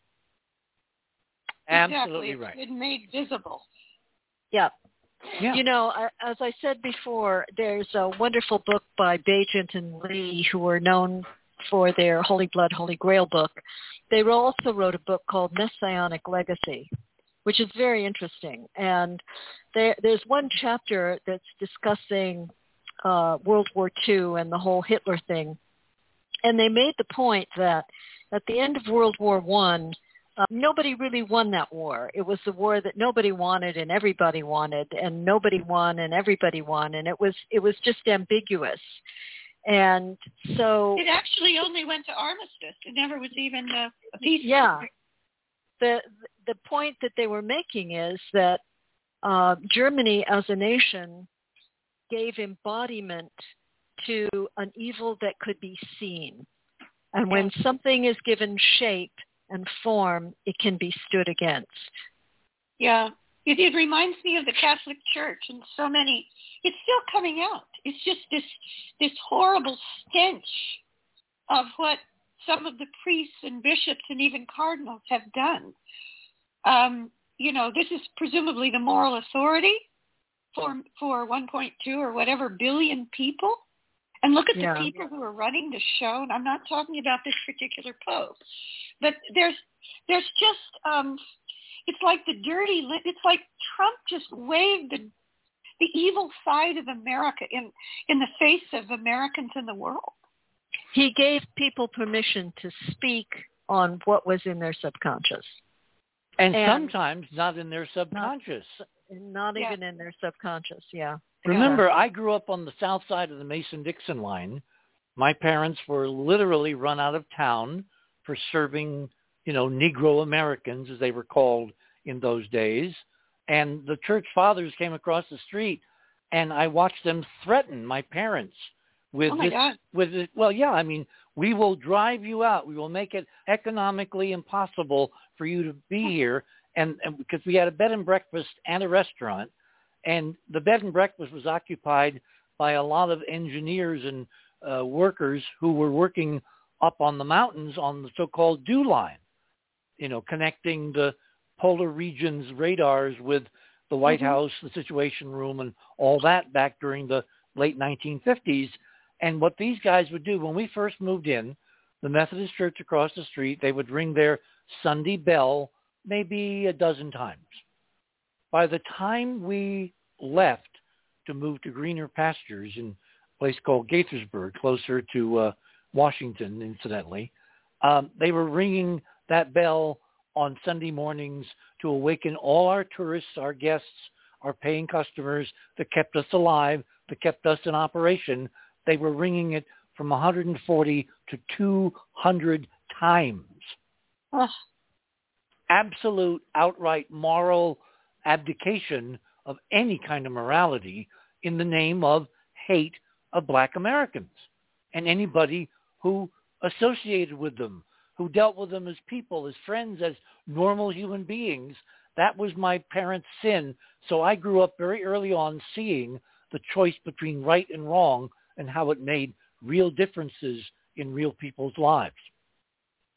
We went from living on the estate of a count and countess in Italy to a year in Montgomery, Alabama in the late 50s when the KKK was Oh burning my churches. gosh. And what happened? Well, that was that was my first encounter with that kind of prejudice. I'd never, in my wildest imagination, um, thought that something like that could go on, and it was a very rude awakening.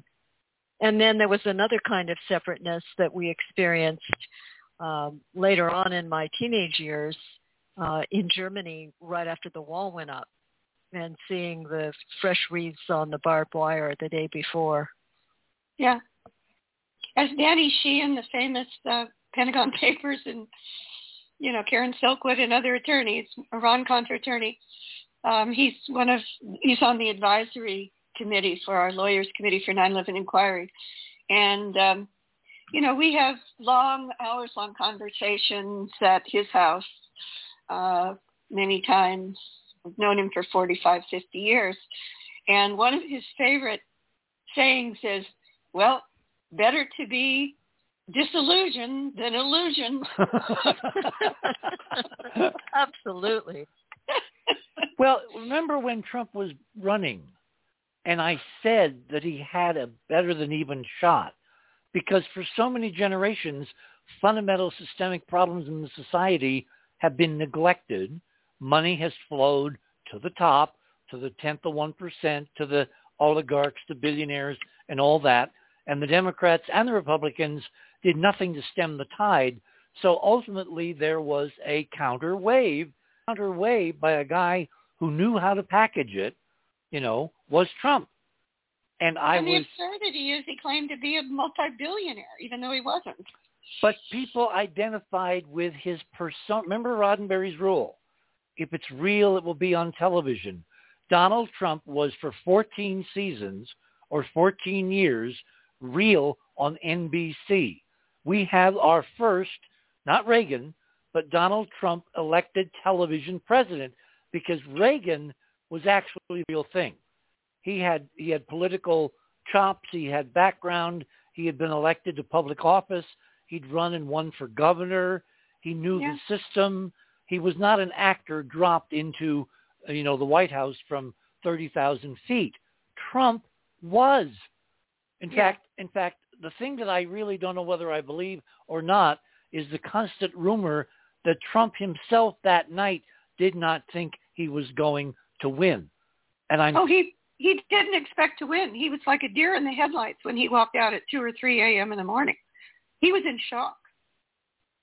Well, I want to know how we know that because frankly, I think that putting him in charge of the United States as part of a very uh, deliberate subterranean effort to destroy the country, if he had been deliberately planted as a guy to do what he's done, it couldn't have had more damage.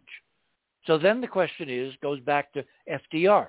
Remember FDR's famous quote, in politics, there's no such thing as coincidence. So my question is, apart from Putin, who else really helped Donald Trump get elected so he could then do what we have seen him do over the last seven years? Yeah, well, James Bamford just came out uh, with evidence and claim that it was actually the Israelis. Really? Yeah, you haven't seen that? I'll, No, no, no, no, I'll I- it to normally writes about satellites and space and all that.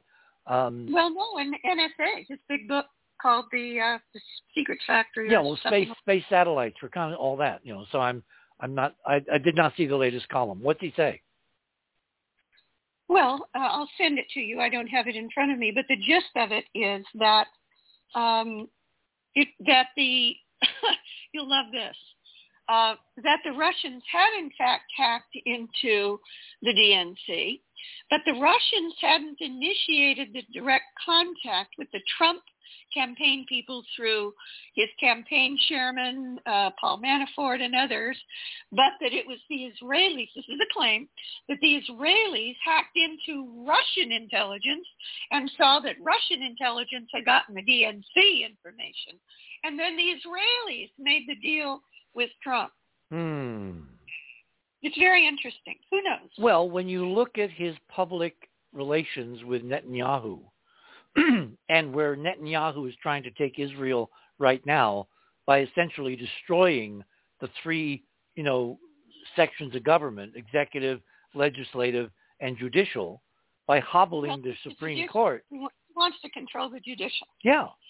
Which means anything he does, like Nixon said to David Frost, when the president, uh, the prime minister does it, it's not illegal. It's the law. They're, they're trying exact- exactly Netanyahu with Trump's help, because he was very faithful all those years to, to Netanyahu. He has basically brought the state of Israel to the brink of constitutional crisis, even more bizarre than ours. And ours is not in, in good stead. Look again at Dobbs.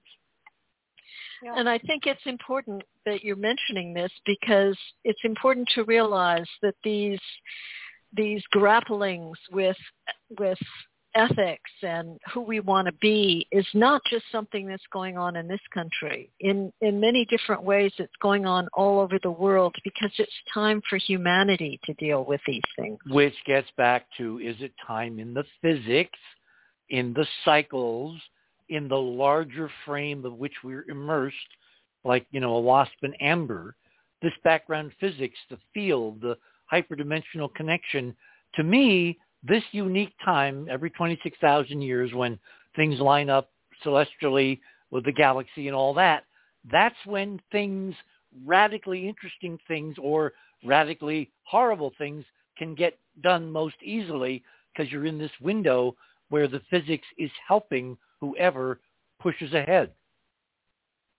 Exactly. It's like the the old example of you have a bowl of water with mud at the bottom and your job is to get the mud out. You don't sit there with a spoon because you'll never get all of it. And every time you move the spoon, it just, you know, disturbs the mud at the bottom and it all gets cloudy. The way to do it is you turn on the tap water, you hold the bowl under the tap water, you don't chicken out, and you let that flush of clean water swoosh out all of the mud, but it's really uncomfortable at first because all the mud is up and and moving around, and that's when you don't chicken out. You just keep it under that clean water, and eventually it gets flushed out. Well, the physics is providing us the clean water. The question is, do we chicken out or not? No. I don't I don't I don't see us chickening out. I see all of these decision points mandating at the ordinary voter level that they somehow make a damn decision. They can't sit on the sidelines. Right. Well, one, the, the major problem we have with the, with the Trump MAGA Republicans is they don't accept the decision. That that's where we are. I mean, well, we, if, we if you want to destroy the night. country, if you want to undermine the system, remember when when Trump was in Kansas City, and he I'm paraphrasing because I don't have it in front of me, but he basically said, "Don't believe your eyes and ears, just believe me." Mhm. Have you seen their latest slogan on some of the commercials? Make America great for us. Oh, Really? chilling, Oh yes. chilling. You, you've Well, seen that, Marvin, haven't about you? Oh yes. I, I saw Oh, that yes. last night. It's so obvious. It's not even a, you know, they used to talk about dog whistles. No, there's them, the us, and then there's all the rest of us who are not them. That's right. It's the ultimate divide and attempt to conquer, except they're foolish, in my opinion, because, by the way, just for the record, I'm an independent. I always have been. I happen to be in the in the Reagan White House and Justice Department by a fluke, but that's a story for another day. Um, I've run for Congress twice as an independent here in the Monterey Peninsula uh, on a 9/11 Truth platform. Well, wait, wait, wait, wait, wait, wait, wait, wait, wait, We have plenty of we have plenty of time since Mick is not with us. Tell us how you wound up as an independent in the Reagan White House, which of course was viewed contemporaneously. Reagan was viewed like like Trump is now by some quarters, and of course he was not anything like Trump. He, you know, Ronald Reagan had a moral sense. How do we know that? You read his damn diary, written in his own Yeah, hand. You, Reagan was what you saw really was what you got with Reagan. I, I actually loved the person as a soul and an individual. There was something magnificent about that man. Um, the, the the problem that he that he allowed was that he delegated too much. He delegated to men who didn't have the moral compass that he did because he was basically held banker's hours. He didn't he didn't do that much. Uh, he delegated to Meese, Baker, and Deaver, who were the troika around him, immediately below him, and they were not honest people. But anyway, to answer your question, it was um, maybe fluke isn't quite the right word, but I was working for Doc. We've already gone over this on previous shows, but I know that you have new audience. We have new members, Um, yes. hmm I ended up in uh, in the first Reagan administration, as well as the very highest level of the 1980 campaign, the transition after Reagan and Bush Senior won, and into the West Wing of the White House. Actually, something like three, four, or five days before Carter even left, uh, because I was part of the transition team that went in actually early uh, during the very tail end of the hostage crisis. So anyway, I ended up there because I was at Stanford University for years and years as a graduate at large student. And in my graduate work, my parents put me through undergrad, but not through grad. So I had to um, basically work part-time uh, to put myself through graduate school, which I did at Stanford University in California. And uh, one of the major professors, uh, or, you know, VIPs, if you will, at Stanford University, and there are dozens and dozens, if not hundreds of them at a major university in this country, um, I happened to end up at the Hoover Institution. It was a job I applied for at the, in the Stanford Daily newspaper, the student newspaper, and I got the job. And my job, um, I was with Dr. Martin Anderson for six years. And Dr. Anderson happened to have been tapped by Ronald Reagan to be his chief domestic policy advisor. So Marty and I, for a few years Did, before, did did Anderson work for Reagan when he was governor? no, Oh, no. Um, Anderson started working with Reagan when Reagan first ran for president. oh. And most people don't realize this, but Reagan didn't actually get the nomination until he ran for a third time. In 1976, he'd run at the Republican convention against Ford and barely lost. Do you remember the conversation about co-presidencies back then? I was there. In 1980, at the Republican convention, I was running the platform and speechwriting office. And it was in our office where um, President Ford uh, came in with Henry Kissinger. Henry Kissinger was pushing Ford as being co-president. And they had a negotiation on the top floor of the Renaissance Center. Our office was two floors down on the on the uh, third, second floor down from the top. And um, and uh, Reagan just couldn't abide by having a co-president. And that's when George H.W. Bush just Bush wait, wait, wait, wait, wait, wait, wait. This is where Marvin. Marvin, is there such an yeah. idea as co-presidency in the Constitution? No. Oh no, no. Then uh, where would Kissinger have gotten such a wacky idea? Well, that was just a a, a kind of lay term for it. They didn't mean it literally, but what what uh, Ford was trying to negotiate was to basically make decisions together. I mean, a president and a vice president can do whatever they want once they're in office. So this was kind of like a prenuptial agreement, uh, but Reagan wouldn't wouldn't stand for it. He wanted he was president. If he won, he was going to be president. So he said no. Which, of course, was the right decision. Yeah, it was absolutely the right decision. And Lyn Nofziger was one of the main people, and my boss Martin Anderson, who told him he should say no, and he said no. And so that's how George H.W. Bush became the vice presidential running mate. Um, but anyway, bottom bottom line is I was working for this person simply as a job. I was basically a ghostwriter for him for some of his books on military subjects. I'm co-author on a book we did together called The Military Draft. And um, Dr. Anderson had been uh, had been President Nixon's a top advisor to President Nixon on the issue of the of the um, of the uh, the domestic draft of the peacetime draft, and he basically got Nixon to end the peacetime draft in the United States and to go to the all voluntary military. That was his calling card, and Reagan was all in Reagan is all Reagan was all in favor of voluntarism.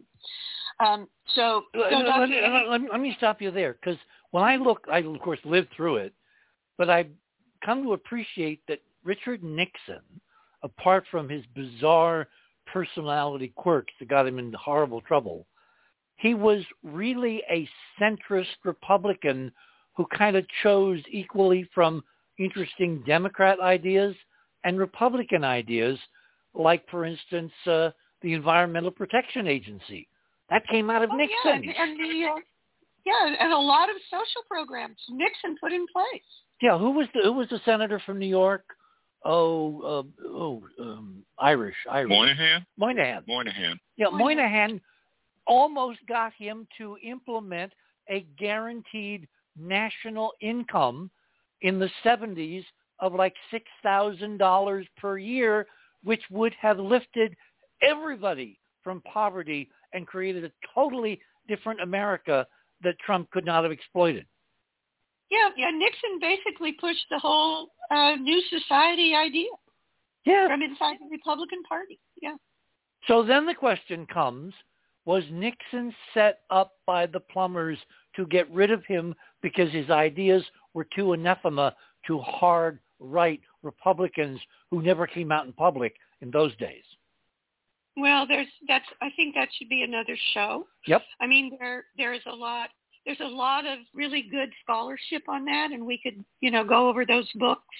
Uh, the Yankee Cowboy War, um, what really happened in uh, in Watergate, what's really going on behind the scenes. Do you know there's a new television series called The White House Plumbers that basically debuts tomorrow, which has no, uh, which has uh, uh, uh, Woody Harrelson playing um, oh Howard Hunt, and some brilliant actor playing you know the the uh, the crazy guy. Um, G. Gordon Liddy. G. Gordon Liddy. With, with, do you know I got to interview G. Gordon Liddy many, many, many years ago? Wow. I actually yeah. got him before a microphone and got to ask him some very interesting questions on the record. Did he Did he tell you anything important? I don't remember because it wasn't the right time. It was too Hmm. soon for most people to realize how deep the rot has gone to to appreciate anything that someone like Liddy, who by then was a convicted criminal, um, would basically be saying. But it was just a kind of a nice get because I got a chance to ask him a number of questions, some of which he answered, some of which he would not. So. You know, Richard, if I if I could, you wanted to do this after the break. If I could go through my items, um, because there's a theme here in the major one of my items that you wanted to cover, and we you did it a little bit, but I think it's really critical, and that is that there's a lot of really important, profound truth coming out, and um, if it's time to do that, I could do that quickly. Yeah, well, let's no, let's not do anything quickly. We got plenty of time. You have you have about five minutes now, and then we'll have a half hour on the other side. So no, not just for me. No, no, no. Okay. So anyway, re- really quick, if um, uh, you've already told folks how how to go to our items, and you go to Barbara's items. Number one, uh, number one is simply one of the best coverages of um, the Fox Dominion settlement that I've seen. So it doesn't require any further comment. This is Chris Hayes on MSNBC All In. Um, so that doesn't require any further comment. Seeing as we are talking about... By the way, I, I, I must interject a joke here. Given the fact that everybody is saying that Biden is too old, he made a really Yeah. great joke last night during the correspondence dinner, which of course is dedicated to the idea of the First Amendment, the press, et cetera, et cetera. Um, Uh-huh. He started introducing the guests in the audience. And he said, well, we've have, you know, we've got a correspondence here from MSNBC, who of course is owned by NBC Universal. And then he says, we have correspondence here from Fox, which is owned by Dominion. And the room oh. broke up. That's great. So go ahead. that that that's a really good joke. I missed that one. He has good writing. And Steve, what I was intrigued with, you know, for people who keep saying that Biden is so damn old, I've known old people. Biden does not act old. He acts like someone with a disability, namely his stuttering, and someone who had a huge stuttering problem, namely yours truly. I know what it feels like to be in the middle of something important and suddenly the right word cannot be there, so you have to improvise. You know, I mm-hmm. watch him through very different eyes than most people. I see his policy decisions. I see his thinking. I see what he's done with Europe and Ukraine. And herding cats is nothing like trying to herd the NATO people. He's expanded NATO, which is a peaceful deterrent organization. It will never invade Russia, ever, ever, ever, ever, ever. Put that nonsense out of your hat but it did put a put a wall in front of Putin's fascistic expansionist idea to reconstitute the old Soviet Union or the Russian Empire, and that's why Biden is hated by a large number of people who don't really know what he's done. you know, I never personally, I never said he was too old. I just said I thought he was boring. There's a difference. okay, but I, I agree with most of his policies also. So number two uh, of my items, seeing as we're talking about 2024, I think it's important for people to realize, if you don't already, that that uh, Robert Kennedy's son, Robert Kennedy Jr., has announced that he will challenge. Oh, that's all right. Let, let, we- we're at the bottom of the hour. Hold that right Okay. there. Whoops, I hit the wrong button. Hate when that happens. Don't you like when that happens? No, you don't. You're on the other side of midnight. We're at the bottom of the hour, one half hour to go. I'm going to open the phone lines. I'm going to give you the numbers after we come back if you want to join the conversation. If you have any irrepressible thoughts about all the constitutional and political stuff that we've been talking about, feel free to join us. We shall return.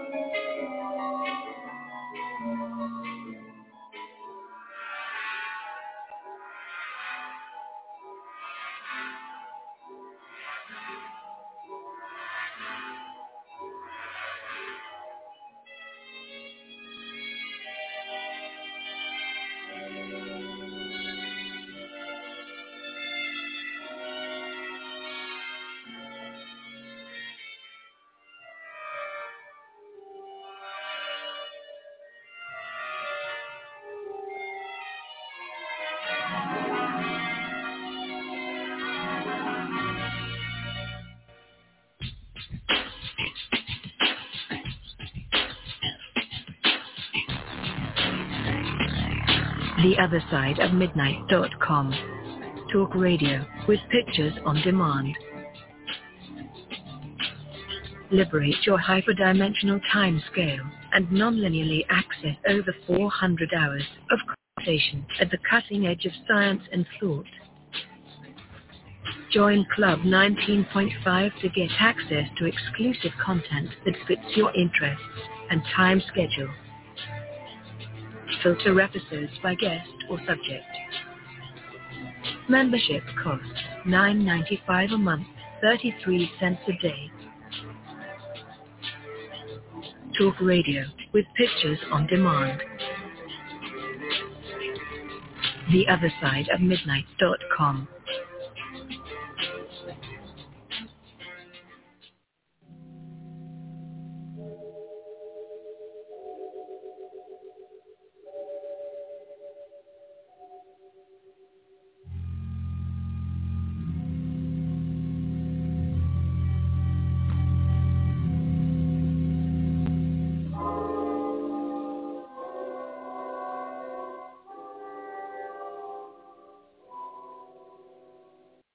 welcome back, everyone, on this Sunday night, Monday morning, well after the uh, hour of the witching here in the land of enchantment on an early, early Monday morning.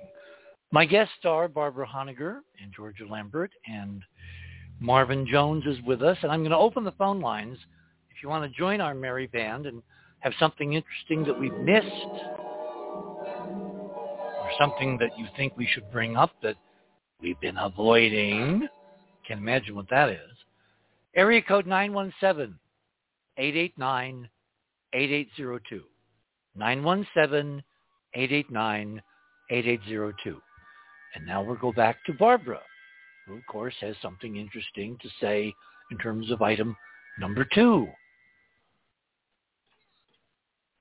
so before the break, um, I just raised my item number two is Robert Kennedy's son, Robert Kennedy Jr., has now formally announced that he is challenging Biden, of all things, for the 2024 Democratic nomination. And you may have noticed that it was only a few days after that that Biden made a kind of a very strange announcement. If you look carefully at the wording of the announcement, he formally announced his intention to run. Now that's been parsed in many headlines in the mainstream press and television that he announced. He actually formally announced his intention to run. And I think that's probably to try to, to squelch anybody besides Robert Kennedy Jr. from announcing a challenge to him. Now, what's interesting about RFK Jr. doing this is I don't think if Biden does run, I don't think there's a chance that Robert Kennedy Jr uh, would get the nomination. I think he knows that. But he's actually said when he announced, when RFK Jr. announced, he said, well, you know, the mainstream media tried to shut me up for, for uh, you know, years. And so now they're going to get it. They're going to hear a lot from me in the next um, bully, bully pulpit for, for the next 18 or so months.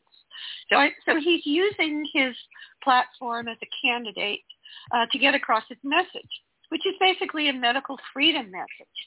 Now, what's fascinating about this is he could be a real wild card in this election um, because, believe it or not, I don't think it would happen, but I think it's really clear that if Trump is the Republican nominee, the vice presidential running mate slot is wide open. It's not going to be Pence, not after he basically called him Well, he was. Uh, one bit of news that people may not know is that the other day all the legal challenges collapsed. The Supreme Court ruled, and Vice President Pence, for the first time ever, was forced to testify in front of a grand jury headed by the special prosecutor for the Department of Justice about what he and Trump talked about in those critical days surrounding the insurrection. So that has not leaked everybody is keeping you know to the to the counsel that they that they should but now on the record for the first time is presumably Pence's unexpurgated version of what happened in those final days. So yeah, I think the safe money, Barbara, is that do not bet on Trump to be Trump's new vice president. I'm sorry, I couldn't hear you. You cut out. It's I not said, going to be I said, do not bet on on Pence to be Trump's new No, vice no, president. ne- never going to be Pence. Never, never. He would never choose Pence. So the vice presidential slot is open, and obviously um, Haley, uh, Nikki Haley, is trying to run for that slot. But what's fascinating here, I don't think Trump would do it, but he just might. Um, when Robert Kennedy Jr., assuming Biden does get the nomination, and it'll be Biden-Harris again, almost certainly, um, RFK Jr., what, what happens to him? Believe it or not, Roger Stone is, has been advising Trump to offer his vice presidential slot to Robert Kennedy Jr. You're kidding. No, I'm not. Oh my gosh. And so is Steve Bannon. How interesting. You know, you know, Richard, in a previous show, we talked about the very real possibility that something strange would happen where Biden and Trump would not be the runners. Yeah, that was about three or four race. weeks ago, I Either think. one of them, yes. Yeah. Well, what's That's interesting, according to Gallup and I forget what other name polls that are reliable, and of course polls this far out are basically worth, uh, you know, what the vice presidency used to be said to be worth. We will not quote that on the air, but it's possible that neither one is going to be the nominee because we're so far out. In which case, does it become a jump ball? If it's not Biden, it's going to have to be Harris for a whole bunch of reasons. It's going to have would, to be. it would almost certainly be Harris, but Yeah. I don't think RFK Jr. would accept the vice presidential slot. Uh, I have not heard any of his his um, responses to that. You know, if, if anybody's putting that up as a as a possibility. No, they haven't yet. No. Okay. So then the thing is, what does what does uh, Trump do to get that percentage of the independents, the middle, to move in their direction, Republicans' direction? And he's got to do something outside the box that is so different and so, again, to the heart of people's uncomfortableness with being ignored by the government for decade after decade after decade, which is the base of his support, the disgruntled voter, the disgruntled white guys. He doesn't have Not to move. white, not just white guys. He doesn't Not have to move a lot of people. Well, that's primarily his backbone if you look at the demographic. But he doesn't have No, to move a lot of also- other it's also people. white women. It's also a certain section of women. Well, okay. My point is, if he was to do something so confusing to a mainstream thinking that looked like it was cross the crossing the bridge, you know, between Democrats and Republicans, because most people desperately want two sides to get together and do something. hmm I think, remember Lincoln, you can fool some of the people all the time and some of the people some of the time, but you can't fool all the people all the time. All you have to do is fool enough of those people on the right and in the middle, and you get Trump again because he is hell of a good salesman, regardless of what's going on. He just has this ability, this Svengali ability to create this aura. And nobody Yes, else in the one Republican thing you can expect from Trump is the unexpected. Yeah. And um, you know, it it actually it, it's not beyond the realm of possibility that he would offer the VP slot to RFK Jr. And that would really throw that race wide open, in my opinion. Oh my gosh, yes. Yeah. So if I could move them to to really work, what I want to focus on here for like maybe five minutes and then throw it open because I don't want to monopolize this.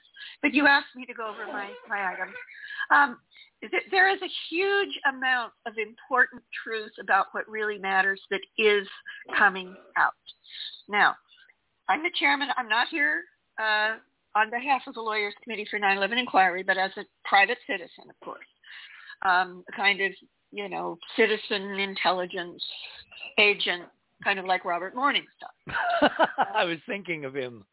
Yeah, yeah, absolutely. And I'm going to mention him here in a moment because he's done something very important in this regard in the last few weeks. But my item number four is extremely important.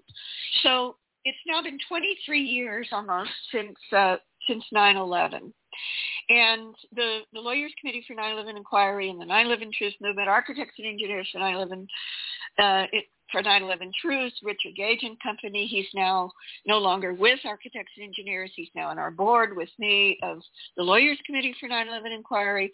We have been, we have been pushing both in the academic community, uh, in the citizen research community, in the courts all the way to the Supreme Court to get the forensic proof that 9-11 was an inside job out into the public domain and into the official record all the way to the Supreme Court. Okay. Well, there was a breakthrough the other day. And that was, um, it turns out, and that's my item number four. Um, this is um, this is an article, uh, an import. Let's see. No, this one is an interview that Lieutenant former uh, Colonel Army Colonel Anthony Shaffer, who is head of head of a uh, Defense Intelligence Agency Special Operations Command Pentagon operation called Able Danger that was tracking the alleged future 9/11 hijackers uh, beginning in the year 2000 when they were already inside the United States. And Tony Tony Shaffer did this. Uh, there's there's the link to go watch the interview, and uh, you can you I recommend starting to watch it at the 14 minute uh, 14 minutes in because the beginning is not directly about 9/11, Okay. but from 14 minutes into the end, it's very important. And what Tony Shaffer reveals is that as head of Able Danger, having tracked two of the three main cells of the alleged future hijackers of the 9/11 attacks for over a year and a half inside the United States, and then have, having been completely shut down the moment that Bush Jr. and Cheney took the White House. They shut down Able Danger. He has now gone public in this interview, just uh, April 12th, in which he's revealed that he has been approached to be a potential future defense witness by the defense attorneys for none other than Khalid Sheikh Mohammed, the alleged 9-11 mastermind, and the other four so-called 9-11-5 defendants in Guantanamo. Hmm. And proposed defense strategy is that it was a U.S. government inside job and that the hijackers, the alleged hijackers, were used as patsies. No, wait. Let me uh, let me, let me get this straight. we have not held the terrorists involved in 9/11 or all the ancillary, you know, conspiracies around it in in civil courts, in criminal court. They have been relegated to the Defense Department military tribunals out of Guantanamo, which is this kind of storage unit that we keep these so-called terrorists in until they're ready to be brought before the tribunal. So you're yeah, saying, there hasn't been a tribunal. There's never even been a tribunal in all these years. all right, you're saying when they do come to trial, If they come to trial. a portion of the U.S. government is literally looking as their formal defense that it was a conspiracy Yes. on the part. That's astonishing. It hasn't The made DOD, any headlines at all. The defense attorneys from the Pentagon, according to Who are being Shaffer- paid for by the U.S. military, the taxpayer, correct. are looking at this as a defense, a conspiracy by the U.S. government, which involved these defendants. That's astonishing. It's astonishing and it's critically important because it's true. It's precedent. It's incredible. Yes. It's incredible. Now, if you go down also, what happened almost simultaneously with this, if you go down to my item number five, if you will, and then uh, I'll just have one other thing to say after that. Um, I'm trying to, I'm trying to scroll down myself. Here we go. Um, so if you go down to my item number five, um, this is a link to a declaration, a, an official declaration filed with the court under penalty of perjury, under oath, by a man by the name of Donald Canestraro, who has been working with none other than former Army Colonel Tony Shaffer in number four hmm. for 10 years behind the scenes. And Canestraro is one of the top investigators for the Defense Department, the Pentagon's own defense team, for the 9-11-5 alleged masterminds of the 9-11 attack. And Dan, Donald Canestraro has just filed this, I think it's 22-page under oath declaration, which you've got to read. Because the declaration essentially says, bottom line, yeah, our guys did it. The 9-11-5 had the conspiracy to do it, but the whole thing was hijacked by the federal government that really did it. It's an inside job. My gosh. I know. How And come? How come? How come? Barbara. Barbara, Barbara, going back to the First Amendment, Marvin, stand by. How come this isn't headline news in every major news organization on earth? Well, that's a very good question, but it isn't yet. Well, the Florida Bulldog, if you see number five, that's by the Florida Bulldog. Now, why does the Florida Bulldog? There's only one official, real, mainstream newspaper in the whole country that has been covering the facts and the truth about 9/11 from the get-go, and that's the Florida Bulldog. Very appropriately named. is- Yeah, and uh, and uh, Don, uh, Dan Christensen there is the uh, the chief editor, and he writes he does all this research on 9/11 and writes all the stories, including this one. Would he be someone we should ask to come on with you and talk about this at more more length?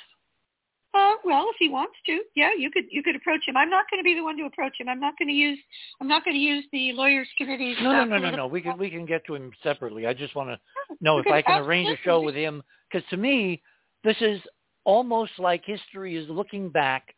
Remember, there's the whole Watergate plumbers thing now, opening tomorrow night on I, I think is HBO. So we're looking at our history to see what we can learn. This is not such ancient history, and it laid, as lawyers love to say, foundation for everything we've seen happen since.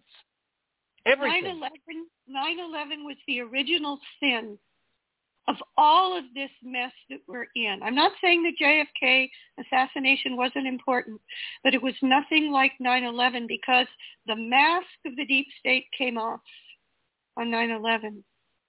And 3,000, they weren't all Americans. Most people think that the almost 3,000 people who died were all Americans. No, there were something like uh, 82 uh, citizens, civilians of 82 nations who died on 9/11. The vast majority, of course, were Americans, um, but nothing. It, it doesn't compare in my in my mind with 9/11.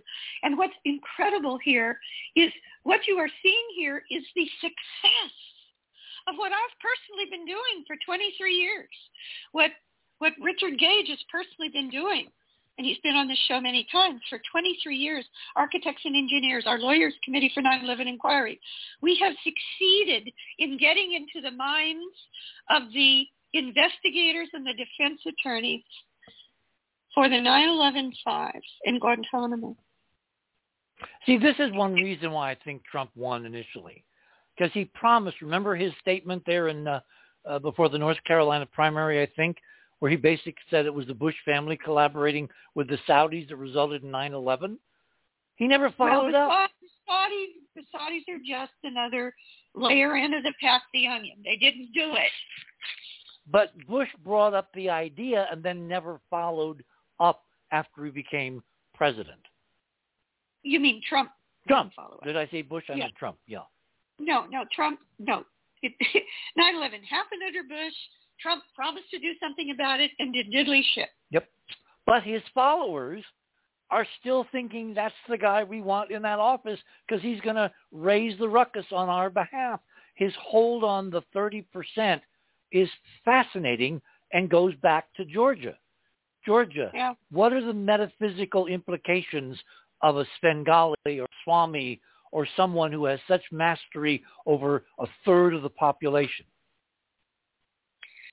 Well, part of the spiritual path of an individual or uh, a group, in this case a nation, is to um, be able to work through the illusion. Uh, illusion is a term metaphysically used to describe mental distortion, where glamour is a phrase used to describe emotional distortion. Hmm. And, pa- and part of the work is to uh, unglamorize and to pierce the veil of illusion. As we were talking about a little bit earlier, we're in a time right now that's going to build, I think, you know, the, the tension and the force is going to build until after 2025. And the, the nature of it is the truth will out, that uh, the, the movement of the force is that which is going to bring truth to the surface in all kinds of different ways. So now's the time to catch the wave and surf this. Surfs up. Mhm. Marvin? And then I'd just like to finish with the, the, just one other sentence. Okay. Robert Morningstar, I put him together with a guy by the name of Jim Scott, who in turn put Robert Morningstar together with James Files. And Robert has now done two, three, I believe, very critical interviews that you can see on his podcast. Uh, it's on his Substack page, I believe, uh, the video, the, the, the archive video. And he's done these interviews with James Files, who I am absolutely convinced, having read James Files' book and having heard Robert Morningstar's recent two or three interviews online with him, that he was the shooter, the head shooter of JFK. And he tells you all the details about how and why it was done and how the CIA ran the operation, including the main recruiter, George H.W. Bush. Wow. You've got to listen to these interviews seriously. Robert Morningstar's Substack page, the interviews with James Files, F-I-L-E-S. Well, what we can do is we can take a link and for the for the archive for Club 19.5 to Robert's uh, show and put it in your items so people just click on it when they get to that item. Yeah, that's fine. Yeah. Mhm. I'll I'll get that for you. Excellent. Remind me, send it to Keith and to me so one of us remembers. Mhm. okay, let me give out the phone number again. People obviously are so intrigued in what we're saying they don't want to call in. 917-889-8802. 917-889-8802. See, I'm looking at all of this terrestrial political stuff as going on as foreplay to the big, huge revolution when humanity is confronted with their real home, the real solar system, what the moon is really made of, what it looks like, what's on it, and other places we have visited, because you cannot have that scale of a fundamental, historical, almost godlike revelation that it doesn't have some kind of collateral real-world political effects. And I'm wondering Well, it would why. be like it, it would be like the Copernican revolution. Exactly.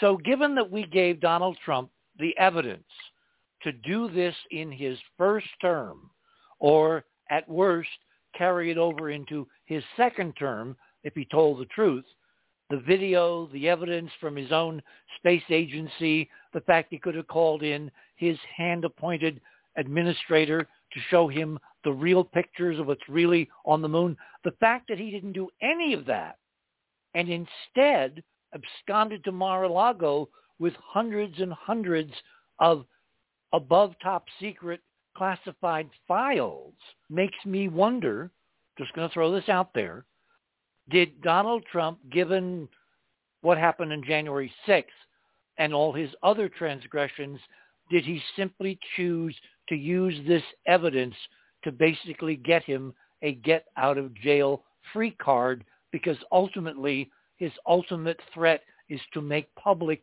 that which all the deep states never want to be known, which is what's really out there, who is out there, and their interaction with humanity. If he does this right, it will never even come to trial because they'll all say we can't afford it out in public and he gets away scot-free. It's called graymail. Yeah, is that his agenda and why he didn't act as a president to transform the earth back when he could have and he would have been adulated in history forevermore? I have no comment on that. Somebody else? Well, we shall see. Oh, you guys are so timid. Maybe, We're not maybe, Democrats. maybe, maybe they're Democrats, Marvin. Marvin, what do you think? Well, Marvin? at this point, I have just faded out, Richard. You have what? Faded I it have, out. I, I have, I have uh, faded out. This has been a long day for me, Oh, and yeah, yeah, I, I am done.